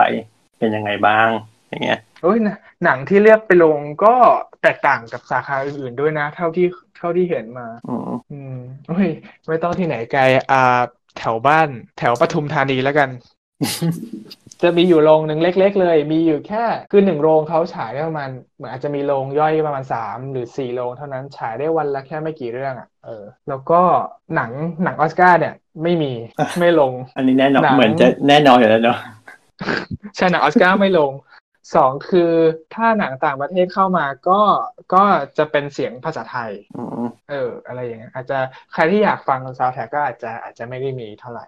ใช่ซึ่ง ซึ่งเราก็ไม่ได้บ่นนะเรารู้สึกว่ามันก็มันก็ localize ตามชุมชนแถวนี้เขาถนัดฟังภาคไทยเขาก็เอาภาคไทยมาฉายก็แค่นั้นเอง ไม่ได้จะว่าอะไรเออใช่เพราะว่าเออมีมีพี่คนหนึ่งที่รู้จักอยู่อยู่พิษณุโลกอย่างเงี้ยคือเขาก็มีแค่โรงที่เป็นสาขาตัว M อย่างเขาก็เออถ้าเกิดอยากดูที่เป็นแบบว่า sound ไม่ใช่ซาวแท็กซี่เราเพิ่งจะพูดเรื่องนี้ไปใน EP หนึ่งโอ้โหใช่ใช่เราพูดซาวด์แทร็ก ตีปากตัวเองหน่อยดิที่เป็นเอาเป็น original title น่ะ ก็คือจะเหลือแค่เออรอบมืดๆอย่างเดียวแบบสองทุ่มสามทุ่มอะไรอย่างเงี้ย คือที่เหลือก็จะเป็นพากย์ไทยหมดเลยอะไรอย่างงี้อืมอืมอืมมันก็แบบว่าคือจะอาจจะมีบ้าง แต่อาจจะเป็นน้อยกว่าภาคไทยอือฮึใช่โอเค ก็นี่ก็คือประเด็นทั้งหมดของวันนี้เนาะเรื่องของการรับชมภาพยนตร์ มีอะไรที่ จะเสริมก่อนจบไหมครับ พี่ปอนอืมนิดหนึ่งเรื่องการรับชม บางทีโรงถ้าเกิดเราจะเห็นได้ชัดเลยก็คือ พวกโรงขนาดใหญ่ๆบางทีการจัดการรอบเขาอาจไม่ได้ดีเท่ากับอย่างเอ่อเฮาสัมย่านอย่างเงี้ย มีแค่สามโรงนะแต่เขาเหมือนจัดการรอบได้ดีมากเลยแล้วปริมาณหนังเขาก็เยอะเหมือนกันนะในการที่เขาฉายอะบางทีเก้าเรื่องสิบเรื่องอย่างเงี้ย แต่เขาก็ยังจะสรรอยู่ในสามโรงนั้นได้อะอย่างไม่ค่อยแย่เท่าไหร่ด้วย อะอันนี้ก็ซึ่งเราเห็นด้วยเพราะว่าอ่า หนึ่งคือไม่เคยดูที่เฮาสัญญาณแต่ว่าก็จะชอบแวะไปดูว่าว่าแบบวันไหนเขามีเรื่องไหนเข้าบ้าง ซึ่งภาพยนตร์เข้าเยอะจริง ๆ โดยที่ฮะสามโรงเองเหรอเออชื่นชมตรงนี้ว่าจัดจัดเป็นตั้งการแต่สได้มัยดีเฮา RCA แล้วมีอยู่แค่สองโรงอะแต่จัดรอบอืมแบบแปดเรื่องยังได้อะใช่ ซึ่งซึ่งน่าชื่นชมตรงที่ว่า ไอ้รอบไอ้หนังหลายเรื่องที่เข้าเนี่ย มันก็มีหลากหลายแนวมากนะ หนังที่เป็นหนังแบบเมนสตรีมแบบว่าดูได้ตามโรงทั่วไปก็มีในขณะเดียวกันหนังที่เป็นนอกกระแสก็มี ใช่ ก็เลยเออเออตรงเนี้ยที่ชื่นชมเฮานี่ก็เห็นด้วยเหมือนกันว่าเฮาจะจัดการได้ดี อาจจะเพราะอย่างหนึ่งด้วยมั้งโฆษณาน้อย เดี๋ยวก็เป็นเอาเลยเรื่องนี้ก็เป็นอีกประเด็นที่น่าสนใจนะ ชวนตั้งคำถามเหมือนกันว่าทำไมเราต้องดูโฆษณาด้วยทั้งที่ข้าพเจ้าก็จ่ายค่าหนังแล้ว แต่ก็มีคนบอกว่าก็ถ้าไม่จ่ายค่า ถ้าไม่ดูโฆษณาค่าหนังอาจจะแพงกว่านี้ก็ได้เอออันนี้ก็ไม่รู้สิ เดี๋ยว เดี๋ยวค่อยมาหา EP ที่ถกเถียงกัน ในเรื่องนี้ใช่ใช่ใช่ก็ก็ทั้งหมดสำหรับวันนี้ก็คือประมาณนี้ครับ เราพูดกันถึงเรื่องของนี่ wrap up เลยนะ เรื่องของการรับชมภาพยนตร์เนาะในยุคที่เอ่อในยุคที่เราอาจจะไม่กล้าออกจากบ้านไปดูหนังด้วยความไม่มั่นคงของสังคมต่างๆ หรือว่าโรคร้ายภัยไข้เจ็บเนี่ยครับเราก็มีสตรีมมิ่งที่เป็นอีกเครื่องมือหนึ่งที่ทำให้เราสะดวกมากขึ้นเนาะใช่ใช่แล้วก็การดูสตรีมมิ่งเองก็เป็นอะไรที่อิสระสำหรับผู้คน ผู้ชมมากๆเลยนะดูได้ทุกแพลตฟอร์ม หรือว่าดูได้ทุกความเร็ว อันนี้ก็เป็นเรื่องของคุณผู้ฟังคุณผู้ชมกันเองที่จะปรับเปลี่ยนได้ตามสไตล์ของตัวเองเลยนะครับ ยังไงก็ภาพยนตร์หรือว่าซีรีส์ทั้งหลายมันก็ทำให้เราเรียกอะไรมีความสุขบันเทิงผ่อนคลายไปกับโลกในตรงนั้น จะรับชมแบบไหนให้คุณมีความสุข หรือว่าเข้าใจในสิ่งที่หนังเขาจะสื่อสาร แค่นี้ก็น่าจะเพียงพอแล้วสำหรับ การรับชมอะไรสักเรื่องหนึ่งเนาะใช่ก็อยากให้แต่ละคนไปจัดการวิธีการดูของตัวเอง เชื่อว่าเอ่อทั้งดูในในโรงและสตรีมมิ่ง ไม่เราเชื่อว่าในโลกความเป็นจริงที่อาจจะเหนื่อยหน่อยเนี่ยครับ การได้หลุดเข้าไปในหนังหรือซีรีส์สักเรื่องเนี่ยโอ้แค่นี้ก็มีคุณค่ามากแล้ว เราอาจจะมีเวลาแค่สิบนาที แล้วอาจจะดูมันด้วยระบบคูณแปดแต่ถ้ามันทำให้คุณเขาเรียกอะไรอะเออผ่อนคลายได้ก็ก็ดูเถอะครับ ไม่ได้ลำบากใครหรือว่าเดือดร้อนใครเนาะใช่พูดอะไรกลับมาดูซ้ำในรูปแบบปกติก็ได้ใช่ในกรณีที่ว่าง ใช่สำหรับประเด็นท้ายที่เราพูดถึงเรื่องโรงภาพยนตร์เนาะก็อยากให้รู้ว่าภาพยนตร์ โรงภาพยนตร์ที่เป็นโรงเล็ก ๆ หรือว่าโรงชุมชนเองก็ยังมีอีกหลายที่ที่เขาเขามีอยู่เพื่อชุมชนยังไงถ้าถ้าเกิดมีโอกาสคุณก็สนับสนุนเขาหน่อยก็ได้ เขาอยู่เพื่อชุมชนหมายถึงว่า มันทำให้ชุมชนได้ได้มีโอกาสได้รับชมหนัง แล้วก็ในขณะเดียวกันมันก็ช่วยส่งเสริมวัฒนธรรมภาพยนตร์ของเรา แล้วก็ดีต่อสำหรับผู้ผลิตต่อผู้จัดจำหน่ายรวมถึงสำหรับผู้ชมอย่างเราด้วยนะครับโรงหนังใกล้บ้านเป็นอะไรที่เออน่าสนใจยังไงก็ฝากไว้ด้วยนะครับ ครับผม ก็คงประมาณเท่านี้รายการวันนี้ครับ ก็ก่อนจบรายการนะครับ ก็ขอฝากรายการไว้ด้วยนะครับ The Opening Credit เนาะเรามีกันหลายช่องทางเลย รับฟังได้แล้วที่ Spotify เอ่อ Apple Podcast Google Podcast Pillowcast.net Castbox Podbean Anchor โอ้ยาวมาก หรือแอปอื่น ๆ ที่เราไม่ได้กล่าวถึง ก็ได้ที่คุณรับฟังอยู่ ใช่ ก็เพียงครับ search The Opening Credit อือฮึครับเอ่อเอ่อฝากทวิตเตอร์กันด้วยนะครับเออ at the opening credit cast นะครับ สามารถพูดคุยกันได้นะครับ ผ่านแท็กของเราเครดิตเปิดครับ พิมพ์เป็นภาษาไทย อืมครับผม แล้วก็แนะนำติชมรายการกันเข้ามาได้ชวนคุยก็ได้ แล้วก็เรื่องที่เราคุยกันวันนี้ก็เดี๋ยวจะเอาลิงก์เอาอะไรไปแปะไว้ให้ไปตามอ่านกันได้นะครับครับผมก็สำหรับ EP นี้ขอลาไปก่อน EP หน้าจะเป็นเรื่องอะไรก็ฝากติดตามด้วยสำหรับวันนี้ขอลาไปก่อนนะครับพบกันใหม่ EP หน้า สวัสดีครับ สวัสดีครับ สามารถรับชมรายการเราได้ในระบบคูณ2นะครับ เพื่อการประหยัดเวลาของท่าน รับฟังสิของเราไม่ใช่รายการชม เออขอโทษรับฟัง